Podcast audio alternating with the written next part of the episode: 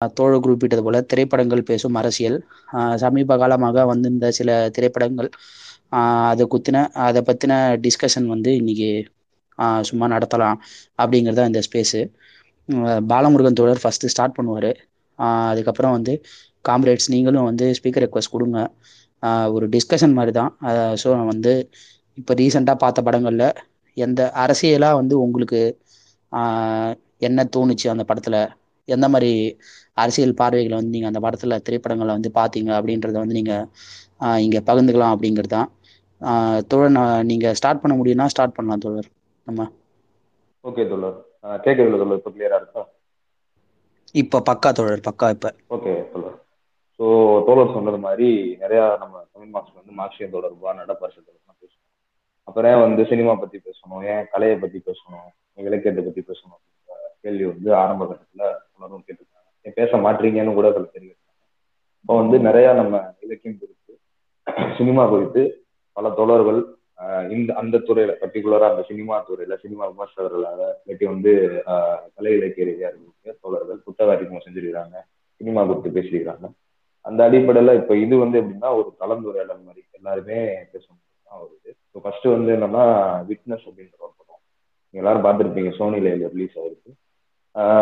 ஒரு ஒரு வாரம் ரெண்டு வாரம் ஒரு ஒன்றரை வாரம் ஆயிருந்து நினைக்கிறேன் படம் ரிலீஸ் ஆகி. ஸோ அந்த படம் வந்து எந்த விஷயத்த பேசுது அப்படிங்கிறத அதோட டெய்லர் வந்து அதோட டீசர் இதோட போஸ்டர் கட்டு இதெல்லாத்தையும் பார்க்கும்போது நம்மளால ஊகிக்க முடியுது. ஓகே இந்த விஷயம் தான் அந்த படம் வந்து டீல் பண்ணுது அப்படின்றத. அதை தாண்டி படத்துக்குள்ள உண்மையாவே அந்த விஷயம் தான் பேசியிருக்கிறாங்களா அப்படி பேசியிருக்காங்க அப்படின்னா எந்த அளவு வந்து பொருந்தக்கூடியதாக சரியானதாக இருக்கு அப்படிங்கிறதும் நம்ம பார்க்கணும். அப்போ அந்த படம் வந்து சோனியில ரிலீஸ் ஆகும் பொழுது அந்த இதை பார்க்கக்கூடிய அந்த ஏபிள் இருக்க எல்லாரும் பாக்குறாங்க பலரும் வந்து இந்த விமர்சகர்களாக இருக்கக்கூடியவங்களே நம்ம பேசி ஆகணும். வந்து கலை இலக்கியம் மட்டுமே வந்து இங்க வந்து மக்களை வந்து நேரடியா போய் சேர்ந்துடல கலை இலக்கியம்.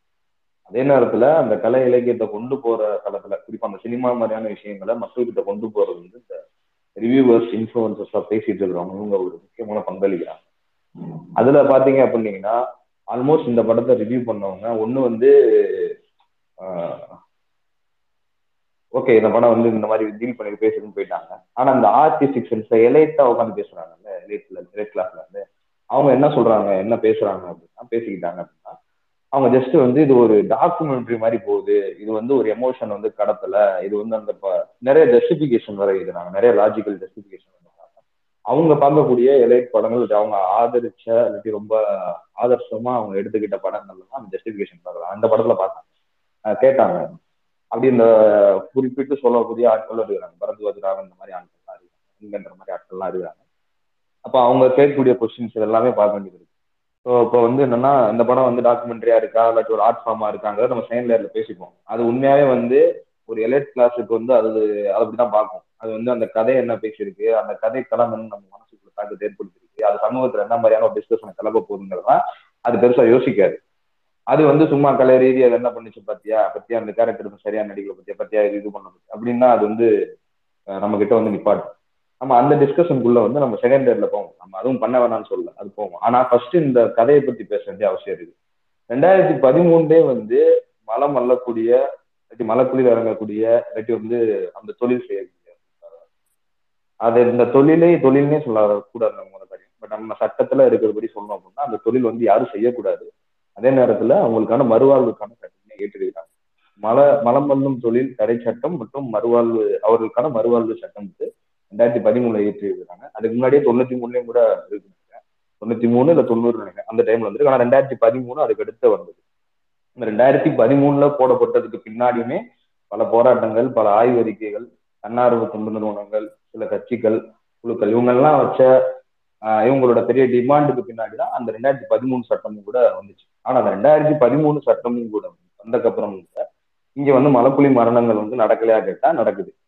இந்த மரணங்கள் வந்து குறிப்பிட்டு சொல்லணும்னா பல பல வாரியான மரணங்கள் இருக்கு. அதாவது ஒண்ணு அந்த செப்டிக் டேங்க் குழிக்குள்ள இறங்கி அதுல மூச்சு அதுல இருந்து அந்த விஷவாயு தாக்கி இறக்கக்கூடிய அதே போல வந்து பிண அறையில அந்த அந்த அந்த தொழில் செய்யும் பொழுது பாக்சரியில அவங்க அதுல விஷய வயத்தை இறக்கக்கூடியது அப்புறம் எஸ்டிபின்னு சொல்லுவாங்க சீவேஜ் ட்ரீட்மெண்ட் பிளான்ட் அதுல இருக்கக்கூடிய மரணங்கள் இப்படி எக்கச்சக்கமாக மனிதன் வந்து இந்த வேலையை செய்யணுமா?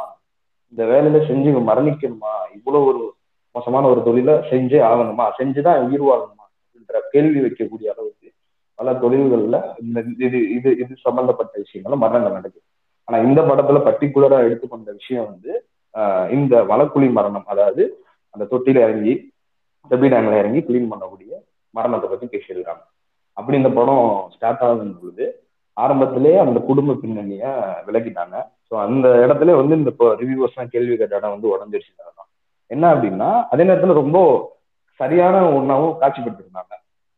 என்ன அடிப்படையில அப்படின்னு சொல்றேன்.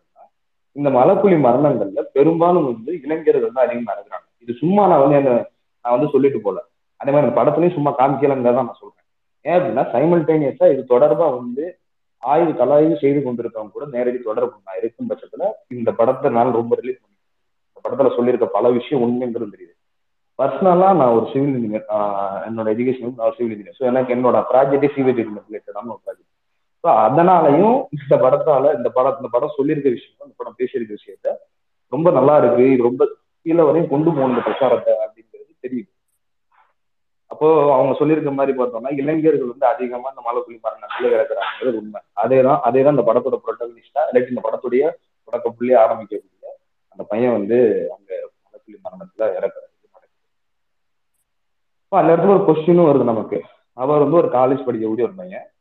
ஒரு சும் ஒரு ஒரு ஸ்விம்மர் ஆக்சுவலா அந்த ஸ்விம்மர் வந்து ஏன் இந்த தொழிலுக்குள்ள இறங்கணும் அப்படிங்கிற ஒரு நியாயமான கேள்வி வரும் அந்த இடத்துல.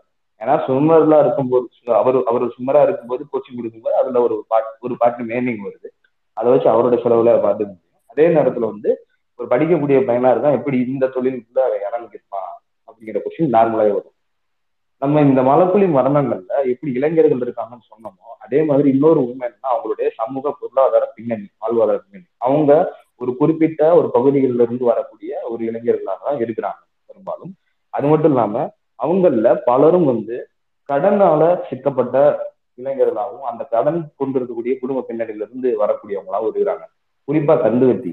அந்த மக்கள்ல அந்த செய்தி மக்கள்ல வாழக்கூடிய காலனி மக்களா இல்லாட்டி இந்த குடிசைவாட்டு குடியிருப்பு அந்த இதுல வாழக்கூடிய மக்களா இருக்கட்டும் இவங்கெல்லாம் வந்து கடன் குறிப்பா கந்துவட்டி கடன்ல மாட்ட வைக்கப்பட்டு இல்லை சிக்க வைக்கப்பட்டு சமுதாயத்தால அதுல அவங்க வழியே இல்லாம இந்த மாதிரியான வேலைகளுக்கு போக வேண்டிய சூழ்நிலை ஏற்படும்.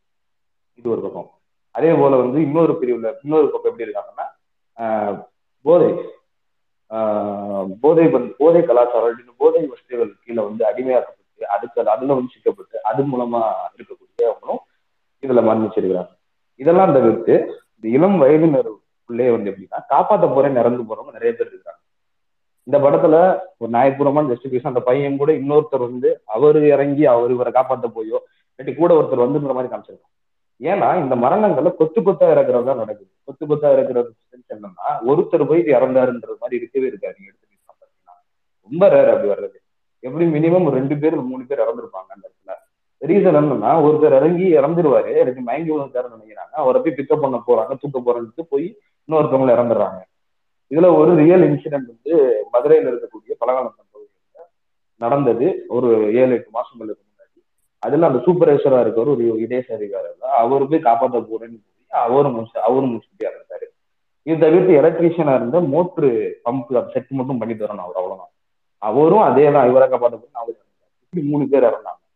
ஸோ இது வந்து இந்த மாதிரியான மரணங்களும் நடக்கும். அப்ப நம்ம வந்து இந்த லாஜிக்காலிட்டியை வந்து கேட்கும்போது ரியாலிட்டியில என்ன இருக்கு? கிரவுண்ட்ல இந்த விஷயம்லாம் உண்மையா? பொய்யான்னு ஒரு விமர்சனம் பண்றவங்களுக்கு தெரிஞ்சிருக்கணும் கேட்கணுன்ற ஒண்ணு ஏன் இவங்களை டார்கெட் பண்ணி நான் பேசுறேன் அப்படின்னா இவங்க வந்து ஏதோ வந்து ஏன்னா இந்த மாதிரியான ஒரு கதையை எடுத்து பேசுறதோ இந்த மாதிரியான ஒரு கதையை வந்து பொதுத்தளத்துல வைக்கிறதோங்கிறது இதுவரையும் நடக்கல.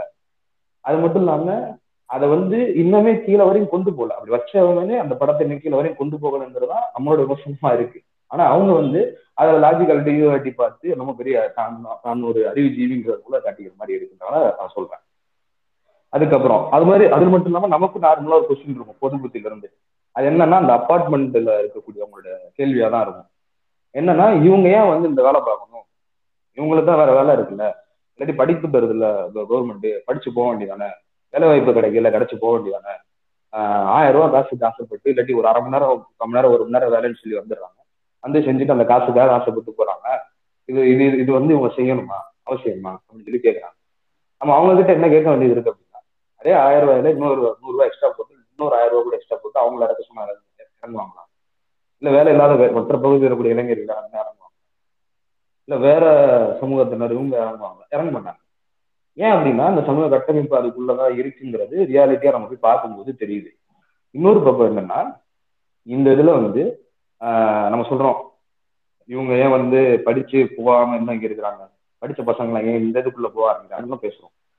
சொல்றதுல இந்த டிஸ்கிரிமினேஷன்ங்கிறது வந்து படிக்கக்கூடிய கல்வி சூழல்ல இருந்து ஆரம்பிச்சிருக்குங்கிறது தான் பல அரசு பள்ளிகள்லயும் கூட நாங்க இது இது சம்பந்தமா வந்து ஆய்வு பண்ணும்போது தெரிஞ்ச விஷயம் பல அரசு பள்ளிகளை படிக்கக்கூடிய அந்த பகுதிகளில் இருந்து வரக்கூடிய அந்த சமூகத்தை சார்ந்து வரக்கூடிய அந்த துப்புரவு தொழில இருக்கக்கூடிய தலித் மாணவர்கள் அவர்களை வந்து தனியா வந்து பப்ளிக் எக்ஸாம் வந்து பிரைவேட்டா எழுத வைக்கக்கூடிய சூழ்நிலை இருக்கு.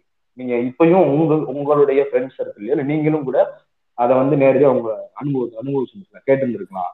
ஏன்னா இது வந்து ரியாலிட்டியில இன்னமே இருக்கு. அவங்க பிரைவேட்டா அவங்க எழுத வைக்கிறது நடந்துகிட்டு இருக்கு சில பள்ளிகள் அப்ப அங்க இருந்து டிஸ்கிரிமினேஷன் ஆரம்பிக்குது. அதே மாதிரி அவருடைய அந்த குறிப்பிட்ட அந்த அந்த தலித் மாணவர் கூடியவர் அவர் வாழ்ந்த பகுதி சமூக பொருளாதார பின்னணி இதுக்கு பெரிய காரணமா இருக்குன்னு சொல்றதுல வெறும் கடன் வாங்குறாரு குடிக்கிறார் மட்டும் சொல்லணும் போக முடியாது. அவர் சின்ன பிள்ளைல இருந்து வளர்ற சூழலே அப்படிதான் மோசமானதா இருக்கு. ஒரு கலெக்டரோட அவரோட டாய்லெட் இருக்கிற அளவு கூட அவங்களோட வீட்டு வசதி இல்லை. வீடு ரொம்ப சின்னதா தான் இருக்கு. அந்த வீட்டுக்குள்ள இருந்துதான் அவங்க அப்பா அம்மாலாம் துப்புரவு தொழில் செஞ்சிருக்கிறாங்க. இல்லாட்டி ஏதாவது ஒரு அதாவது மாநகராட்சி துப்புரவு தொழில் செய்யறவங்க இல்லைன்னா ஏதாவது லாட்ஜ்ல ஹோட்டல்ல அங்க இந்த மாதிரியான ஒரு துப்புரவு பணி செய்யக்கூடியவங்களா இருக்கிறாங்க. இல்லைன்னா வந்து அவங்க அம்மா அவங்களாம் வந்து ஒரு ஹாஸ்பிட்டல்ல இல்லாட்டி ஒரு வீடுகள்ல பெரிய பெரிய வீடுகள்ல வந்து இந்த பணி செய்யக்கூடியவங்களா இருக்கிறாங்க பெரும்பாலும். இல்ல ஆட்டோ ரிக்ஷா ஓட்டுறவங்க இந்த அளவுல தான் அவங்க இருக்கிறாங்க.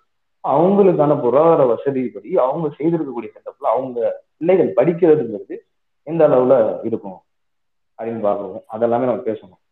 இந்த ரியாலிட்டி நம்ம வச்சுதான் அது இந்த படத்துல காமிச்சிருக்காங்க. குறிப்பா இந்த படத்துல அப்ரிஷியேட் பண்ண வேண்டிய சில விஷயங்கள்லாம் பார்க்கணும் அந்த குடியிருப்பு பகுதிகளை பற்றி அவங்க பேசியிருக்கிறது நகர்ல இருந்து அவங்களை எப்படி வந்து ஒரு இதுக்கு தள்ளுறாங்க புறநகருக்கு தள்ளுறாங்க அப்படிங்கிறத இந்த படம் வந்து ஒரு பெரிய கதையா சொல்ல வேண்டிய ஒரு இடத்துல வந்து ஒரு டைலாக்கா இல்லாட்டி ஒரு சின்ன கான்வர்சேஷன் பிட்வீன் இந்த கான்வர்சேஷனுக்குள்ள வந்து அதை நகர்த்திருப்பாங்க சும்மா வந்து இவங்க கிட்ட இவங்க அந்த ஒரே விஷயத்துல மட்டும் வச்சு பேசுறாங்க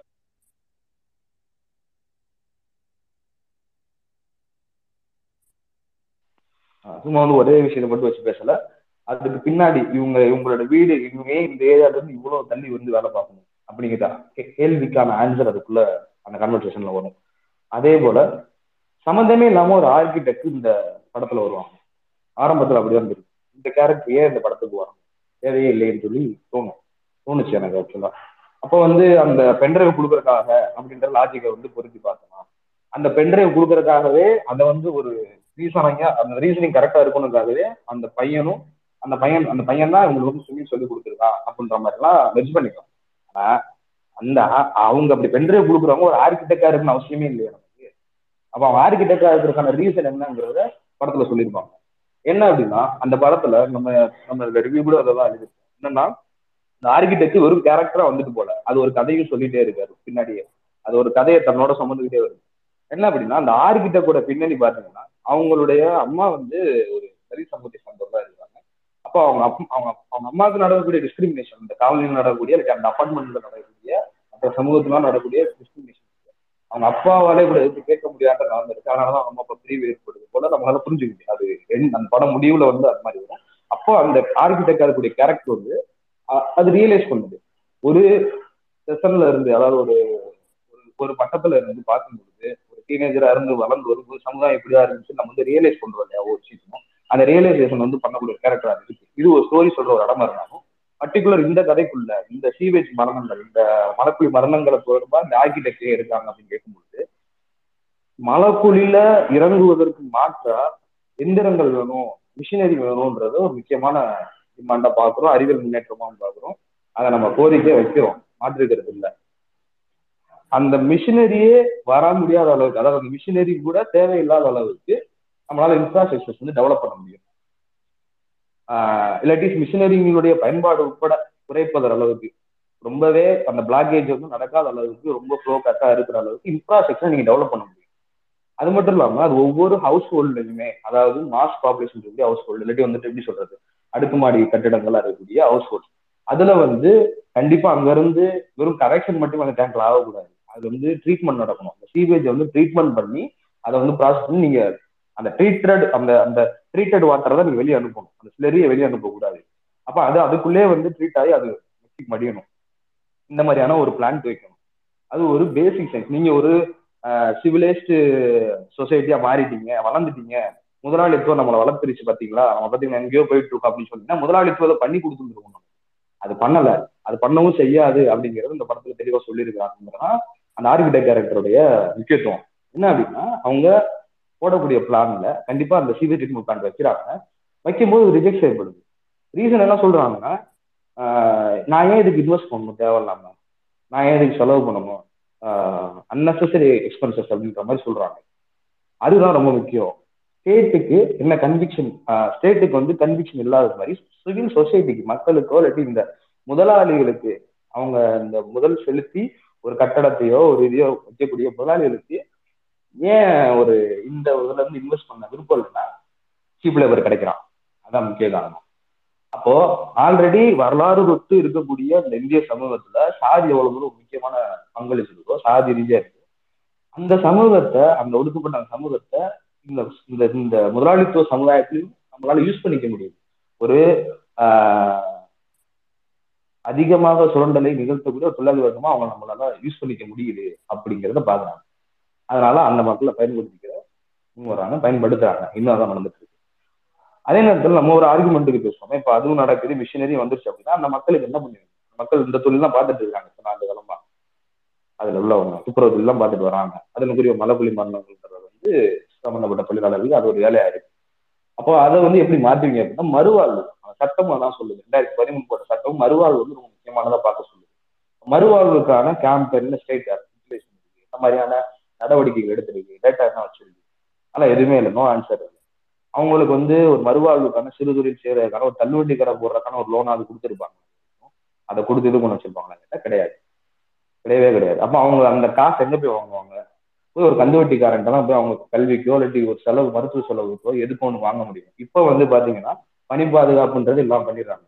அப்போ ஒரு ஒரு கேபிட்டலிஸ்டா ஒருத்தர் இன்வெஸ்ட் பண்ணி ஒரு கட்டணம் கட்டுறான் அப்படின்னா அவனுக்கு எப்படி நீங்க பிளான் அப்ரூவல் தர்றீங்க? இவ்வளவு பெரிய கட்டணம் கட்டுறாங்க பிளான் அப்ரூவல் தர்றது? ஒவ்வொரு அப்ரூவல் உட்பட இந்த சிவை ட்ரீட்மெண்ட் வைக்கணும்னு சொல்லி நீங்க கவர்மெண்டாவே இது பண்ணலாமே. அதே போல கவர்மெண்ட்டுமே வந்து தன்னோட டவுன் பிளானிங்க்கு தன்னுடைய அந்த சிட்டி மேனேஜ்மெண்ட்டுக்கு இன்ஃப்ராஸ்ட்ரக்சரை டெவலப் பண்ண வேண்டியது எவ்வளவு இருக்கு. வெள்ளக்காரன் போட்ட செப்பிட்டாங்கன்னா இன்னுமே பல இடங்கள்ல இருக்கு. நேரடியா நான் போய் பார்த்த கூட வந்து உங்க ஒரு ஷோல்டர் வந்து ஒரு மனுஷனோட ஒரு ஆம்பளையோட ஷோல்டர் வந்து உள்ள இறங்காது. ஒடுக்கி ரெண்டு கையும் ஒடுக்கி தான் நீங்க உள்ள இறங்கி ஆகணும் அப்படியான தொட்டி வந்து நிறைய இருக்கு. மதுரைக்குள்ளேயே நான் பார்த்த வரைக்கும் நேரடியா. அப்ப அந்த மாதிரியான இன்ஃப்ராஸ்ட்ரக்சர்ஸை எப்படி நீங்க மாற்ற போறீங்க? எதை வச்சு மாற்ற மனுஷன் தான் இறங்கி அவங்க சுச்சுவேஷன்ல கொண்டு வந்து தள்ளுறதுக்கு காரணம் இந்த மனுஷன்ல பயன்படுத்திக்கலாம்.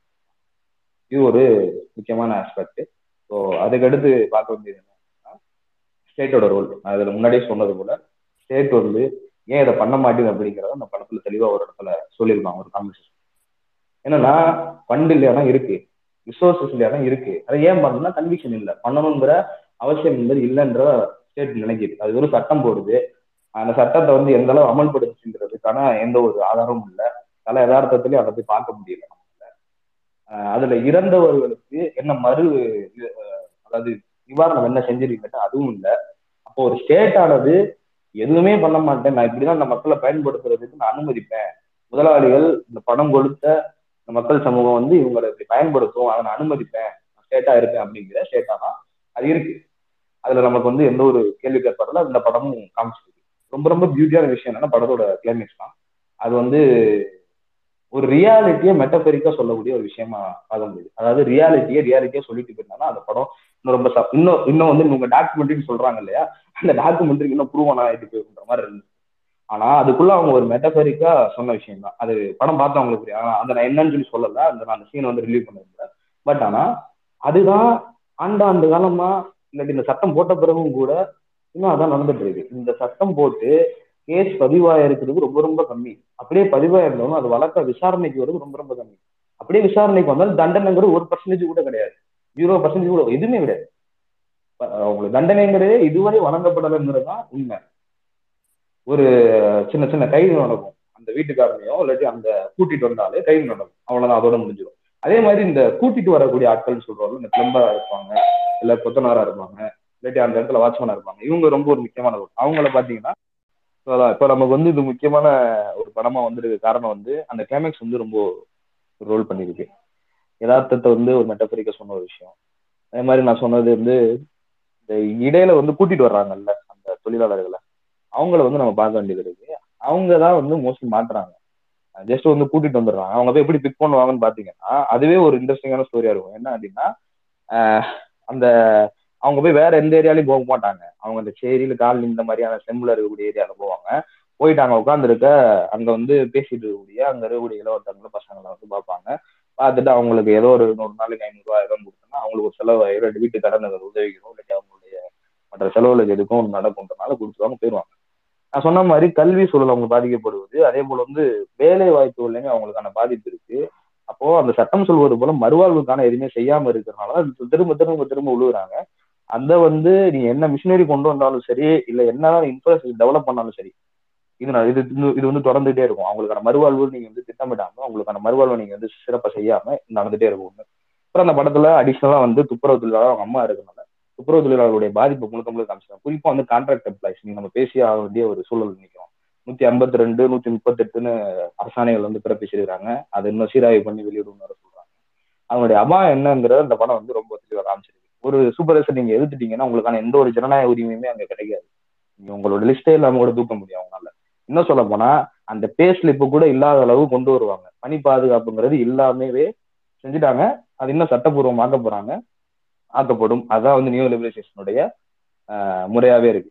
அப்ப தொழிலாளிகளை என்ன பண்ணணும்னா நீங்க கண்டிப்பா போராடி தான் ஆகணுங்கிற ஒரே வழிதான் இருக்காங்க அதுல வந்து மாற்று கருத்தே இல்லாத அளவுக்கு அந்த தொழிலாளர்களோட யார் நின்னாங்கன்றத அவங்க படத்துல தொட்டு காமிச்சுக்கிட்டே தான் இருக்காங்க. இடதுசாரிகளுடைய சங்கங்களும் அவங்களுடைய அணிகள் தான் நிற்கும் குறிப்பா கம்யூனிஸ்டுகள் தான் நிக்கிறாங்க.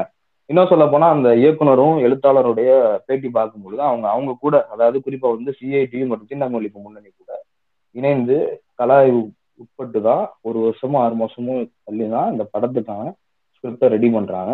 படத்தை எடுக்கிறது அடுத்த அடுத்த கட்ட தயாரிப்புக்கு உள்ள போறாங்க.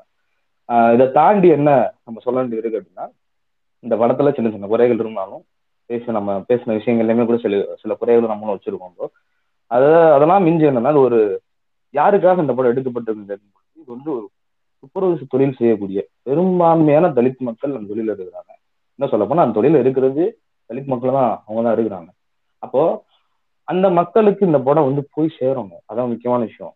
இவங்க ரிவ்யூ பண்றதா இருக்கட்டும் இந்த ரிவ்யூவர்ஸ் பேசுறதா இருக்கட்டும் நம்ம இங்க உட்காந்து ஸ்பேஸ்ல பேசிட்டு இருக்கணும் ஒரு பெரிய விஷயமே இல்லை. அந்த படத்தோட அச்சீவ்மெண்ட் கிடையாது.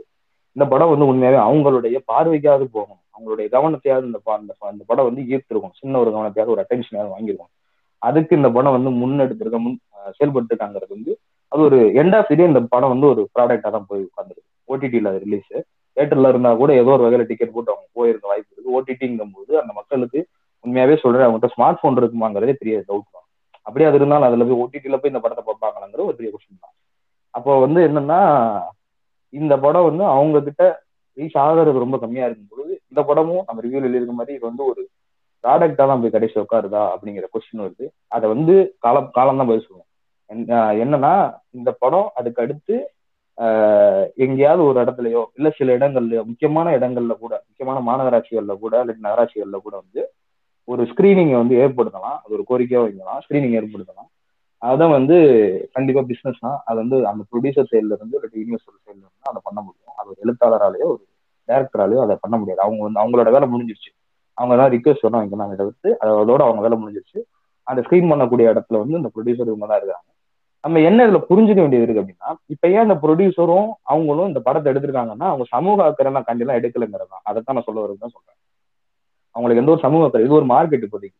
பட் ஆனா வி அப்ரிஷியேட் நம்ம அந்த மார்க்கெட்டுக்காகவாது இதை சொல்றீங்களே அப்படின்னு சொல்லிட்டு ஒரு அப்ரிஷியேட் பண்ணி இன்னைக்கு நமக்கு ஒரு டிஸ்கஷனுக்காகவாது இது வந்து உதவுது இது பேச வேண்டிய ஒரு விஷயம். இந்த அட்டென்ஷன் இவ்வளவு பேர் கொண்டு போகுது.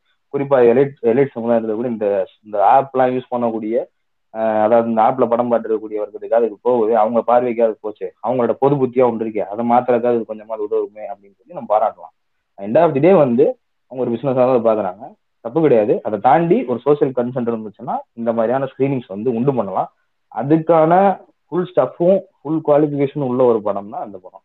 அவ்வளோதான் தோழர் இந்த படம் வந்து என்னோட என்ன பொறுத்தளவு என்னோட பார்வை வந்து இந்த அளவுல தான் இருக்கு. இந்த படத்துக்கு. ஸோ அடுத்து தொடர்ந்து பேசலாம். அடுத்தடுத்த படங்கள். தோழர்கள் அதே மாதிரி இப்போ தோழர் பேசினது போல இந்த விட்னஸ் திரைப்படத்தை பற்றி வந்து நம்ம ஒரு கட்டுரை கூட வெளியிட்டிருக்கோம்.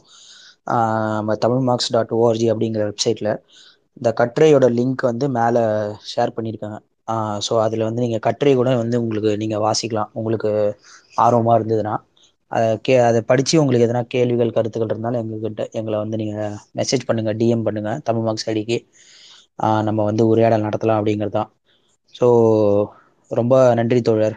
விட்னஸ் படம் வந்து நான் இன்னும் பார்க்கல நான் கண்டிப்பாக பார்க்குறேன் நான் வந்து ரீசண்டாக பார்த்து எனக்கு வந்து ஒரு அந்த படம் பேசின அரசியல் வந்து கொஞ்சம் என்னை இன்ஃப்ளூயன்ஸ் பண்ணிச்சு அப்படின்னா அது வந்து நான் படவெட்டுன்ற படத்தை வந்து சொல்லுவேன். படவெட்டுன்னு மலையாளத்தில் வந்து எப்போ ரிலீஸ் ஆச்சுன்னு தெரில ஆனால் ரீசெண்டாக ஓடிடியில் வந்துச்சு. நிவின் பாலி நடிச்ச நடிச்சிருந்தாரு. அந்த அந்த படம் வந்து நான் பார்த்தேன். அந்த படத்தில் பேசின அரசியல் வந்து எனக்கு வந்து ரொம்ப பு எனக்கு வந்து ரொம்ப கவர்ந்துச்சு. அதனால வந்து நான் அதை பற்றி கொஞ்சம் விஷயங்களை வந்து பகிர்ந்துக்கலாம் அப்படின்னு நினைக்கிறேன்.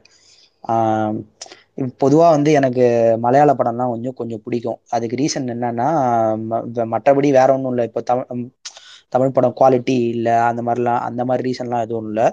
எனக்கு என்னன்னா மலையாள படத்துடைய சப்ஜெக்ட் அதாவது அவங்க அவங்களுடைய ஸ்டோரியில வந்து பொதுமக்கள் கூடயே வந்து அதிகமாக வந்து பிரதிபலிக்க பொதுமக்களுடைய உணர்வுகளையும் வாழ்வாதாரத்தையும் வந்து வாழ் வாழ்க்கையும் வந்து பிரதிபலிக்கிற மாதிரி அதிக படம்லாம் வந்து அவங்க எடுக்கிறாங்க. இது வந்து வெறும் அரசியல் கருத்து சொல்லணுன்றது மட்டுமே இல்லை சாதாரண மனுஷங்களுடைய உணர்வுகள் எல்லாத்தையுமே வந்து அதாவது அடிமட்ட லெவலுக்கு பாட்டாளி வர்க்க பாட்டாளி வர்க்கத்துடைய பாட்டாளிகளுடைய வாழ்வு வாழ்வா வாழ்க்கையை வந்து நல்லா பிரதிபலிக்கும். அதாவது மெஜாரிட்டியா நம்மள மாதிரி இருக்கிற பீப்புளுடைய உணர்வுகளை வந்து நல்லா அது வந்து பிரதிபலிக்கிற மாதிரி இருக்கும். அந்த படத்தோட கதைலாம். அதுதான் எனக்கு வந்து முக்கியமாக முக்கியமான ஒரு ரீசனாக இருக்குது மலையாள படம் வந்து அதிகமாக பிடிக்கிறதுக்கு காரணம். அந்த வகையில் இந்த படத்துலேயும் வந்து ஒரு அரசியல் அரசியலை தான் வந்து பேசியிருப்பாங்க. அதாவது இந்த அரசியல் கூட எந்த மாதிரி அரசியல்னா இப்போ பொதுவாக வந்து அரசியல் படங்கள்லாம் வந்து இட்ஸ் ஒரு ஸ்டேட்மெண்ட் மாதிரியோ ஒரு பெரிய படமாக தான் வந்து பெரும்பாலும் இருந்துட்டு இருக்கு இப்போ இப்போ உதாரணத்துக்கு வந்து தமிழில் பார்த்தீங்கன்னா சர்க்கார் படம் அப்படின்றது ஒரு அரசியல் அது அது நல்லதோ கெட்டதோ கிரிஞ்சோ எதுவாக இருந்தாலும் இருக்கட்டும். ஆனால் ஒரு அரசியல் படமாக தான் அந்த படத்தை வந்து சர்க்கார் படத்தை வந்து எடுத்தாங்க. அதே போல் பார்த்தீங்கன்னா இப்போது ஒரு காலா படமாக இருக்கட்டும் எந்த படமாக இருந்தாலுமே ஒரு அரசியல் படம்னா அது வந்து ஒரு பெரிய ஒரு ஸ்டேட்மெண்ட்டாவோ ஒரு பெரிய படமாவோ தான் வந்து அது பெரும்பாலும் வந்துட்டுருக்கு. ஸோ அந்த அந்த அது அந்த வகையில் இல்லாமல் கொஞ்சம் நம்ம தெருவில் நடக்கிற நம்ம ஏரியாக்குள்ளே நடக்கிற அரசியலை வந்து ஒரு மைய கருத்தாக வச்சு இந்த படத்தை வந்து இந்த படத்துல வந்து பேசியிருக்காங்க. அது வந்துவே ரொம்ப வந்து என்ன ஒரு அட்ராக்ட் பண்ணுச்சு. படத்தை வந்து பார்க்கும்போது. ஸோ அதாவது இப்போ பொதுவாக வந்து இந்த படத்துல என்ன சொல்றாங்கன்னா இந்த மாதிரி நே எதிரான ஒரு அதாவது ஒரு ஐடென்டிட்டி பாலிடிக்ஸ்க்கும் கிளாஸ் பாலிடிக்ஸுக்கும் நடக்கிற ஒரு நடக்கிற ஒரு நேரடி சண்டை தான். அதாவது ஒரு உழைக்கும் வர்க்கத்துடைய பார்ட்டி அதாவது இடதுசாரி கட்சி அப்படின்னு கூட சொல்லிக்கலாம். இடதுசாரின்னு இல்லாமல் இடது சார்பு கட்சி அந்த மாதிரி கூட சொல்லிக்கலாம். அவங்களுக்கும் ஒரு வலதுசாரி அதே மாதிரி ஒரு ஐடென்டிட்டி பாலிடிக்ஸ் அதாவது ஒரு மதத்தை வச்சியோ ஒரு சாதியை வச்சியோ ஒரு இனத்தை வச்சியோ அரசியல் பண்ணக்கூடிய ஒரு ஒரு கட்சி. அவங்க வந்து மறைமுகமாக வந்து இதை வந்து பிஜேபி தான் வந்து காமிச்சிருக்காங்க.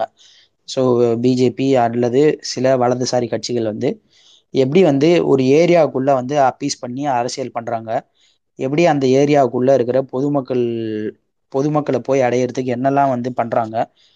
அதே மாதிரி அந்த ஓட் பேங்கை வந்து எப்படி வந்து அவங்க கன்சால்டேட் பண்றாங்க அப்படின்ற விஷயத்தெல்லாம் வந்து ரொம்ப யதார்த்தமா முடிஞ்ச அளவுக்கு கொஞ்சம் சினிமாட்டிக் எலிமெண்ட்ஸ் இருந்தாலுமே கதையோட அந்த கருவில் வந்து ரொம்பவே யதார்த்தமாக தான் அவங்க வந்து காட்சிகளையும் வடிவமைச்சிருக்காங்க. திரைக்கதையும் அவங்க கொண்டு போகிற விதமும் வந்து அதே மாதிரி தான் இருக்குது ஸோ கதைன்னு வந்து பார்த்தோம்னா ஷார்ட்டாக நான் வந்து ஸ்பாய்லர் மாதிரி சொல்ல விரும்பல. ஷார்ட்டாக வந்து என்ன என்ன சொல்கிறாங்கன்னா இப்போ ஒரு ஒரு ஏரியாவில் இருக்கிற ஒரு ஒரு இளைஞன். அதாவது ஏதோ ஒரு பிரச்சனைனால அந்த இளைஞனுக்கு வந்து வேலைக்கு போக முடியல.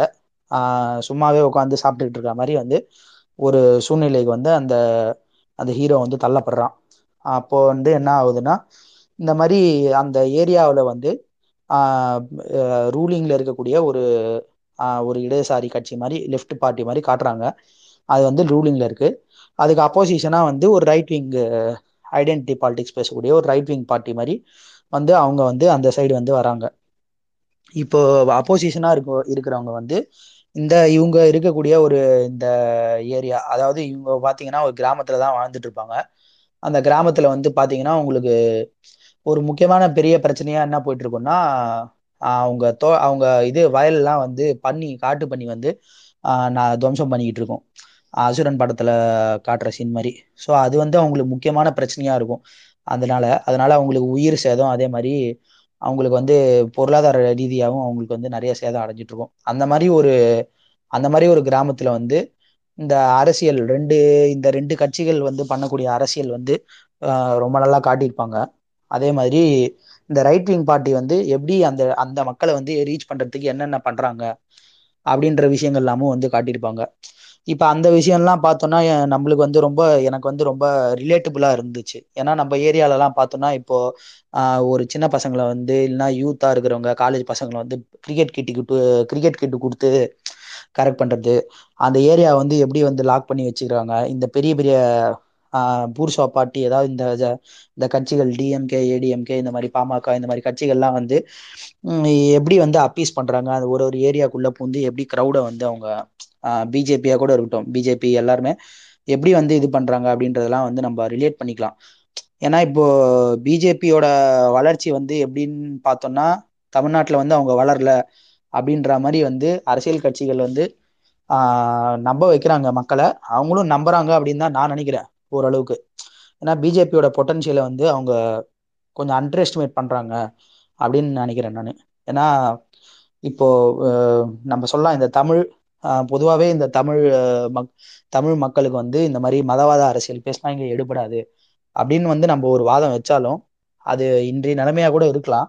ஆனால் இப்போ பிஜேபி இன்னைக்கு பண்ணக்கூடிய ஆக்டிவிட்டிஸ்லாம் வந்து இப்படியே கண்டினியூ ஆச்சுன்னா இன்னொரு எழுபது எண்பது வருஷத்துல வந்து இல்லைன்னா ஒரு ஃபிஃப்டி சிக்ஸ்டி இயர்ஸ்ல அதாவது ஒரு ஃபோர் ஃபைவ் எலெக்ஷன்ல வந்து உங்களுக்கு ஒரு ஒரு சேஞ்ச் வரதுக்கான சான்ஸ் இருக்குன்னு தான் எனக்கு தோணுது. ஏன்னா அவங்க வந்து ஒவ்வொரு வீட்டு ஒவ்வொரு ஏரியாலையும் ஒவ்வொரு வார்டுலையும் கவுன்சிலரு கவுன்சிலு இந்த வார்டு வார்டு வரைக்கும் போய் ஒவ்வொரு ஃபேமிலி வரைக்கும் கூட வந்து அவங்க நல்லாவே ரீச் பண்ணிட்டு இருக்காங்க இப்போ அப்படின்னு தான் வந்து நான் நினைக்கிறேன். ஏன்னா அவங்க வந்து இந்த பொதுமக்கள் கூட கனெக்ட் பண்ணிக்கிறதுக்கு வந்து இருக்கக்கூடிய விஷயங்கள் வந்து அவங்களுக்கு ரொம்ப ரொம்ப ஈஸியாக ஒரு யூஸ்ஃபுல்லாக இருக்குது பொதுவாக பொதுவா இப்போ வடக்குலலாம் பார்த்தீங்கன்னா இல்லைன்னா நீங்கள் வடக்கு மாநிலங்கள்லாம் பார்த்தீங்கன்னா ரொம்ப ஈஸியாக வந்து அவங்க வந்து க்ரௌடை வந்து பொலிட்டிசைஸ் பண்ணலாம் அவங்களுக்கு ஏற்ற மாதிரி. எப்படின்னு பார்த்தீங்கன்னா இப்போ ஒரு டூர் போவாங்க ஒரு ரிலீஜியஸ் டூர்ன்னு சொல்லிட்டு கூப்பிட்டு போவாங்க. சபரிமலைக்கு டிக்கெட் போட்டு கூப்பிட்டு போவாங்க. இதுலலாம் வந்து கட்சிகள் வந்து உங்களுக்கு இன்ஃப்ளூயன்ஸ் ஆகுது. அரசியல் கட்சிகள்லாம் வந்து ஏரியா வட்டத்தில் இறங்கி வேலை செய்கிறாங்கல்ல ஸோ அந்த விஷயங்கள் அந்த மாதிரி விஷயங்கள்லாம் தான் வந்து ஒரு மைய கருத்தாக வச்சு இந்த படவெட்டு படத்தில் வந்து அவங்க காட்டியிருக்காங்க அப்படின்னு சொல்லிட்டு நான் நினைக்கிறேன். ஸோ படம் வந்து நெட்ஃப்ளிக்ஸில் இருக்குது உங்களுக்கு நேரம் கிடச்சி வாய்ப்பு வச்சா நீங்கள் படத்தை பாருங்க. ரொம்ப ரொம்பவே நல்லா இருந்துச்சு. ரொம்ப ரிலேட்டபுளாகவும் இன்னைக்கு தேவை இன்னைக்கு வந்து ரொம்ப ரிலவெண்ட்டாகவும் இருந்துச்சு.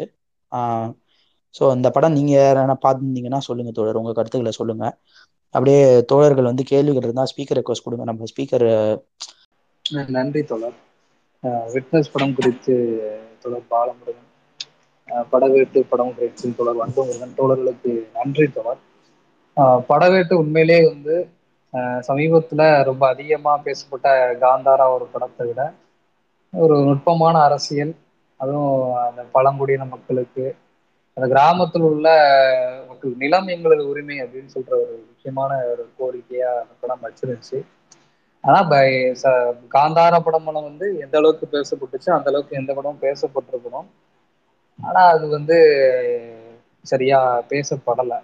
தொடர்ச்சியா வந்து நம்மள மாதிரியான ஒரு இடதுசாரிகள் ஒரு குறுகிய வட்டத்துக்குள்ளேயே அந்த படம் குறித்து பேசப்படுறது ஆனா முக்கியமா இந்த வருஷத்துல வந்து ஒரு சிறந்த படத்துல அது ஒண்ணு பெற்றது.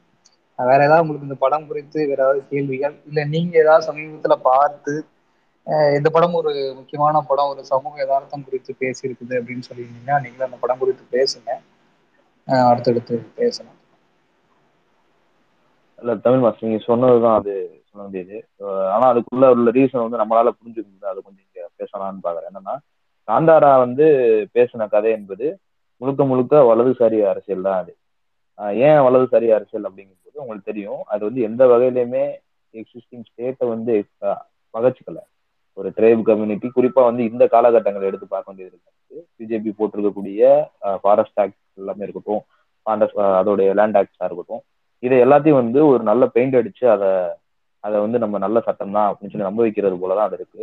குறிப்பா இப்போ அவங்க அவங்க எடுத்துக்கூடிய ஸ்டாண்டு பார்த்தீங்கன்னா திருபதி முர்மு வந்து அவங்களுக்கு ஒரு ரெப்ரஸன்டேஷன் நாங்கள் ஒரு ஒரு ட்ரைபுக்கு வந்து ரெப்ரஸன்டேஷன் கொடுத்துட்டோன்னு ஒரு பக்கம் வந்து கேடயமா அதை பயன்படுத்தி ஊட்டிக்கிறாங்க இல்லையா? ஸோ அப்போ அந்த அந்த நேரத்தில் வந்து சைமில்டேனியஸாக அவங்க இந்த ஆக்ட் போடுறது வந்து மக்களுக்கு தெரிய மாட்டேங்குது போகவும் மாட்டேங்குது.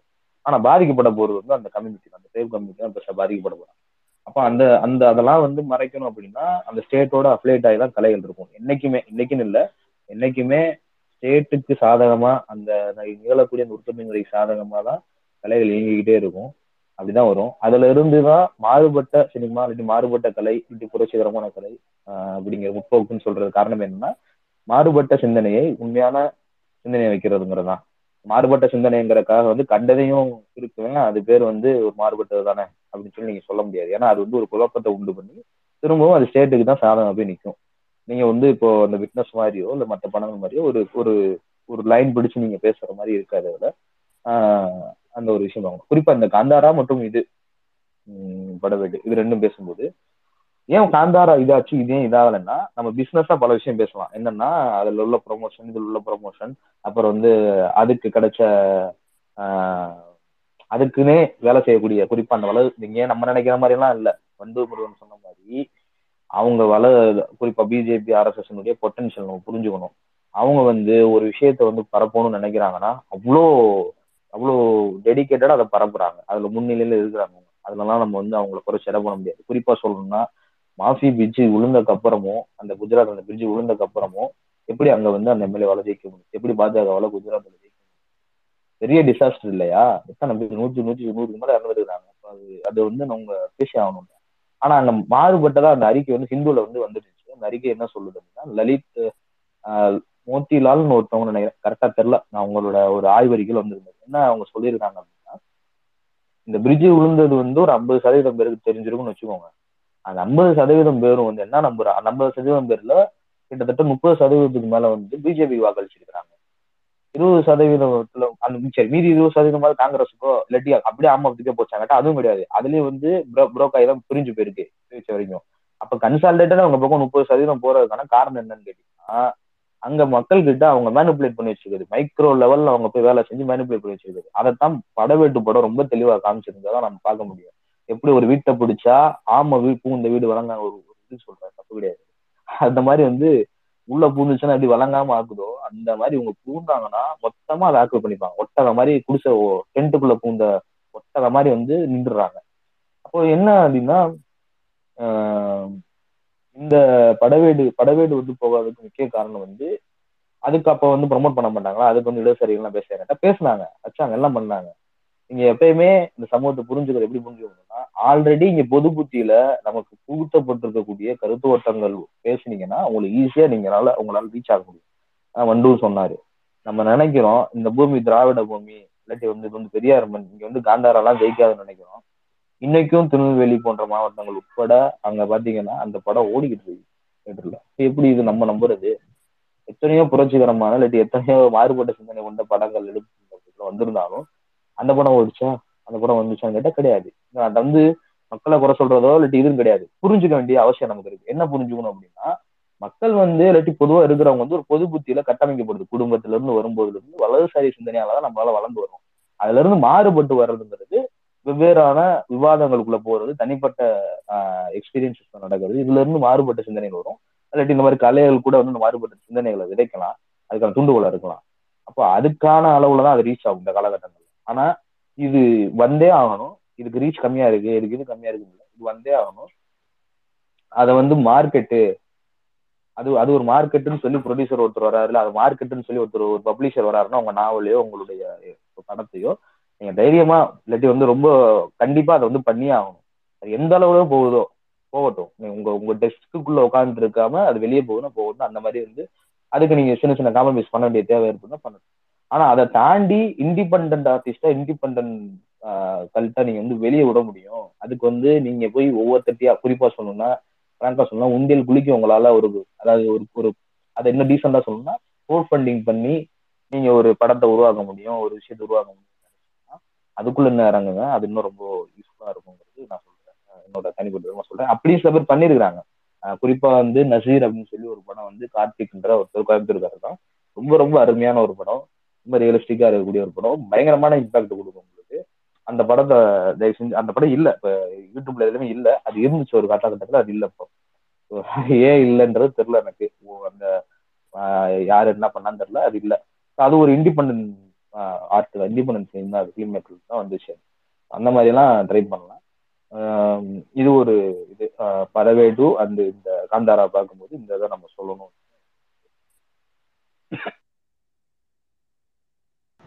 ரெண்டு படமே வந்து உங்களுக்கு ரெண்டு படமே வந்து உங்களுக்கு வந்து அந்த ட்ரைபோட கல்ச்சரை வந்து சொல்லியிருக்கும். ஆனா ரெண்டுமே டிஃப்ரெண்ட் நீங்க பாத்தீங்கன்னா உங்களுக்கு தெரியும். ஒரு பக்கம் என்னன்னா இந்த அக்ரேரியன் சொசைட்டில இருக்கக்கூடிய நீங்க சொன்னீங்கல்ல அந்த பன்றி வந்து வேட்டையாடுறது ரொம்ப அவசியமான ஒண்ணா இருக்கு. ஒரு பக்கம். இன்னொரு பக்கம் பன்றி தான் வந்து கடவுளாவே இருக்கு. அந்த பன்றியை வந்து கும்பிடக்கூடிய கடவுளாவே அங்க ஒரு பக்கம் இருக்கு. இது வந்து கான்ட்ரடிக்ஷன் இல்லையா? ரெண்டு பேரும் வந்து இந்த விவசாயத்தை நம்பி இல்லாட்டி இங்க அங்க இருக்கக்கூடிய தொழில் நம்பி போறாங்க. சரி ஓகே. அவங்க வந்து ட்ரைப்ல இருக்கும்போது அவங்க வந்து ஒரு மலைவாழ் மக்களா இருக்கும்போது அதை வந்து கடவுளா பாக்குறாங்க ஏன்னா அவங்க வந்து தேன் எடுக்கிறதோ இல்லாட்டி பிரதானமானத்துல விறகு எடுக்கிறது இந்த மாதிரி ஏதோ ஒன்னா கூட இருக்கலாம். விவசாயம் போது ஒரு ஒரு ஒரு சிறு குழு தான் செய்வாங்கன்னு கூட வச்சுக்கலாம். ஆனா இந்த பக்கம் வந்தீங்கன்னா பெரும்பான்மையான மக்கள் விவசாயத்தை நம்பி இருக்கிறாங்க கூட நீங்க எடுத்துக்கலாம். லாரிக்கு முடிச்சு கொண்டு போகலாம் ஆனா எப்படி வந்து குலிகா குலிகான்ற கடவுளோ இல்ல பஞ்சுருளிங்கிற கடவுளோ எப்படி வராத ரூபத்துக்கு மாறினாரு அப்படிங்கிற கேள்வி வந்து நம்ம வச்சே ஆகணுங்க இதுதான் சொல்ல நான் சொல்றது வந்து என்னன்னா வலதுசாரி ஆசிரியர் ரீச் ஆகுது அப்படின்னா இதுதான் ரீச் ஆகுது. நம்ம இந்த கடவுள்கள் பேரு இல்லாட்டி இந்த சடங்குகள் பேரு இந்த சாங்கரியம் பேரு இதெல்லாம் வந்து ரொம்ப எளிமையா வந்து நமக்கு சின்ன பிள்ளைல இருந்து வந்துட்டு இருந்தா நம்மளால புரிஞ்சுக்க முடியும் கனெக்ட் பண்ணிக்க முடியுது. குறிப்பா அந்த படம் வந்து பாத்தீங்கன்னா screenplay Kantara screenplay பாத்தீங்கன்னா ரொம்ப ரொம்ப அட்ட பழுத ஸ்கிரீன் பிளே அது. ரொம்ப பழசு. ஓ ஓன் மூஞ்சிக்கிட்ட வந்து கத்தும் போது தெரிய வரணும் அது எத்தனை படங்கள்லாம் நம்ம பார்த்த ஒரு விஷயம் அது. எந்த ஒரு எக்ஸைட்மெண்ட்டுமே அது கொடுக்கலங்கிறதா தேட்டர்ல பார்க்கும்போது கூட எந்த ஒரு எக்ஸைட்மெண்ட்டும் அது கொடுக்கல அந்த இடத்துல. ஆனா எங்க அது வந்து எக்ஸைட்மெண்ட் கொடுக்குது அப்படின்னா நார்மலான ஒரு கதைக்குள்ள ஹீரோ ஜெயிக்கும் பொழுது குறிப்பா வந்து இப்படி ஒரு விஷயத்த காட்டும் பொழுது நம்மளால ரிலேட் பண்ணிக்க முடியுது. நம்ம குடும்பங்களை சாமி ஆனதையோ இல்லாட்டி இது பண்ணதையோ நம்மளால ரிலேட் பண்ணி பாத்துக்க முடியும் அதை அவன் பில்டப் பண்றான். அதுதான் வந்து ஈல்டு அதை தான் அவன் வந்து ஃபீட் பண்ணி அதை தான் வந்து கல்டிவேட் பண்ணி நமக்கு திரும்ப எடுக்க பாக்குறான் பண்றான். ஆனா படவேட்டுல வந்து என்னன்னா அவங்களுடைய கல்ச்சர் அந்த பன்றியை கொள்றது மூலமா வலசராசரை கொள்வோன்றது கூட அவங்க நகர்ந்து போயிருப்பாங்க குறிப்பா வந்து அந்த நிவின் பால் என்ற கேரக்டருக்கு வந்து ரொம்ப சூப்பரா நடிச்சிருக்காரு. அதை நம்ம சொல்லி ஆகணும். அவரு அவர் அந்த கேரக்டர் வந்து டிரான்ஸ்லேஷன் வந்து ரொம்ப முக்கியம். ஒரு டிப்ரெஷன்ல இருந்து வெளியே வரும்போது அவர் அந்த ட்ரே பாட்டில இருந்து அவர் சின்ன பிள்ளைன்னு வர்றதெல்லாம் எடுத்து கொண்டு வந்து அந்த சீனோட ரிலேட் பண்ணி காமிச்சிருக்காரு. ரொம்ப சூப்பரா படத்துல புரிஞ்சிருக்கும் அது எல்லாமே நம்ம அப்ரிஷியேட் பண்ணுவோம்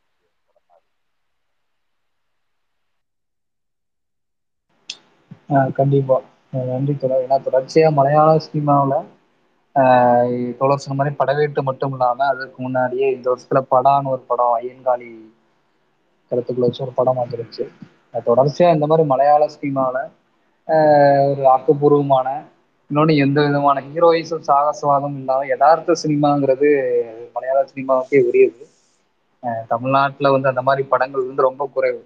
விட்னஸ் இந்த மாதிரி வந்து எண்ணி பார்த்துடலாம். விட்னஸ் ஜெய்லீன் கக்கூஸ் அப்படின்னு சொல்லி நிறைய படங்கள் எண்ணி பார்த்துடலாம். இப்போ கூட வந்து சமீபத்தில் பொங்கலுக்கு வர போகிற படங்களுக்கு இப்போவே வந்து ஒரு பெரிய லெவலில் கை பேசிட்டு இருக்கிறாங்க பட் அது அது ஒரு வணிக நோக்கத்துக்காக எடுக்கப்பட்டது. குறிப்பிட்டு சொன்னா அந்த படத்தோட பாடல்லே வந்து ஒரு தனிநபர் சுயநலவாதம் வந்து எந்த அளவுக்கு பேசப்படணும் அப்படின்னு சொல்லி அதோட படத்தோட பாடல்களே வந்து தொடர்ச்சியா அந்த மாதிரி கருத்துக்கள் தான் பேசப்படுது. அது தாண்டி இப்போ ஒரு முக்கியமான ஒரு படம் ரத்த சாட்சி அப்படிங்கிற ஒரு படம் வந்து ஓடிடியில ரிலீஸ் ஆயிடுச்சு. அந்த படம் குறித்தும் பேசி நான் நினைக்கிறேன் படம். அதாவது ஆயிரத்தி தொள்ளாயிரத்தி தொண்ணூறுகள்ல கிருஷ்ணகிரி கரு அந்த மாதிரி வட வடமேற்கு மாவட்டங்கள்ல.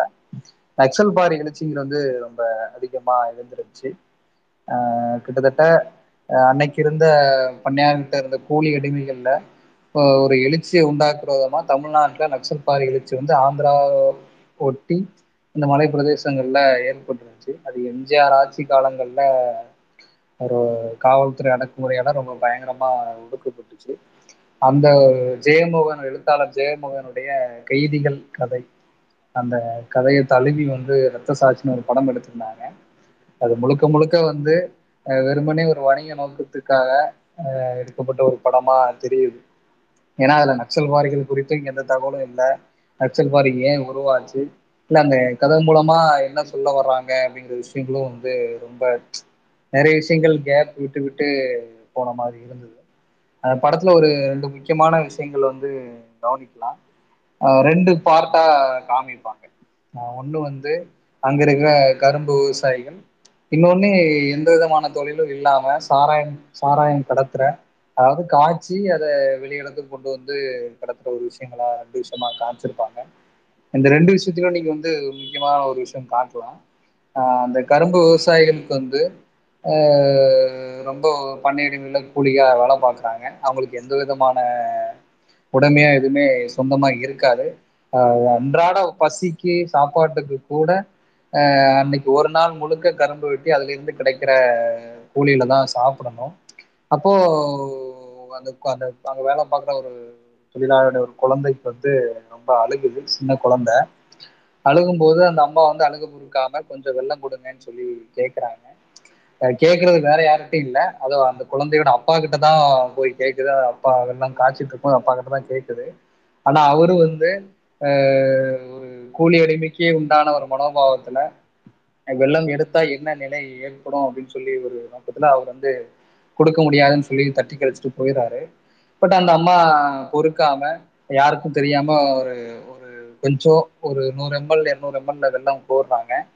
அதை பாத்திர பண்ணையார் வந்து ரொம்ப கொடூரமா இருக்கும். அந்த காட்சியும் வந்து எந்த அளவுக்கு ஆஹ் துன்புறுத்தப்பட்டிருக்கிறாங்க அப்படிங்கிற விஷயங்கள் பார்க்கலாம். இது இந்த மாசத்துல வர்ற வெண்மணி சம்பவம் எல்லாருக்கும் தெரியும். அந்த மாதிரியான அடக்குமுறைகள் தொழிலாளி மீது பண்ணையிடங்கள் மீது எந்த அளவுக்கு நிகழ்த்தப்பட்டிருக்கு? அதுவும் தொண்ணூறுகள்ல சுதந்திரம் அடைஞ்சு ஐம்பது ஆண்டு காலம் கழித்தும் வந்து நிலப்பரவத்தம் எந்த அளவுக்கு ஒரு கொடுமையா நிகழ்ந்துங்கிறது அந்த படம்ல காமிச்சிருப்பாங்க. அந்த ஒரு பொண்ணை எட்டி உதைக்கிறாரு அந்த அம்மா எண்ணெய் சட்டியில கும்பி மாதம் மாதிரி அந்த வெள்ளம் காய்ச்சல் சட்டியில விழுந்து இறந்து போறாங்க. ஆஹ் கொஞ்சோண்டு வெள்ளம் சுரண்டை எடுத்ததுக்காக திருடனா அப்படின்னு சொல்லி அந்த பண்ணையார் வந்து அந்த அம்மாவை கொள்றாரு அதே அடுத்த இன்னொரு கதாபாத்திரத்துல சாராயம் கடத்துற ஒரு தொழில் பாக்குறாங்க. அவங்களோட வேலை வந்து மலை மலை ரிசர்வ் ஃபாரஸ்ட்ல சாராயம் காய்ச்சி அந்த சாராயத்தை வெளியே சமவெளி பகுதிக்கு கொண்டு வந்து கொடுத்துட்டு கூலி வாங்கிக்கலாம் அப்படிங்கிறதா அவங்களுடைய வேலை. அதுதான் வேலை. ஆனா அவங்க கிட்டத்தட்ட பரம்பரை பரம்பரையா அந்த வேலையை வந்து பார்த்துட்டு இருக்காங்க.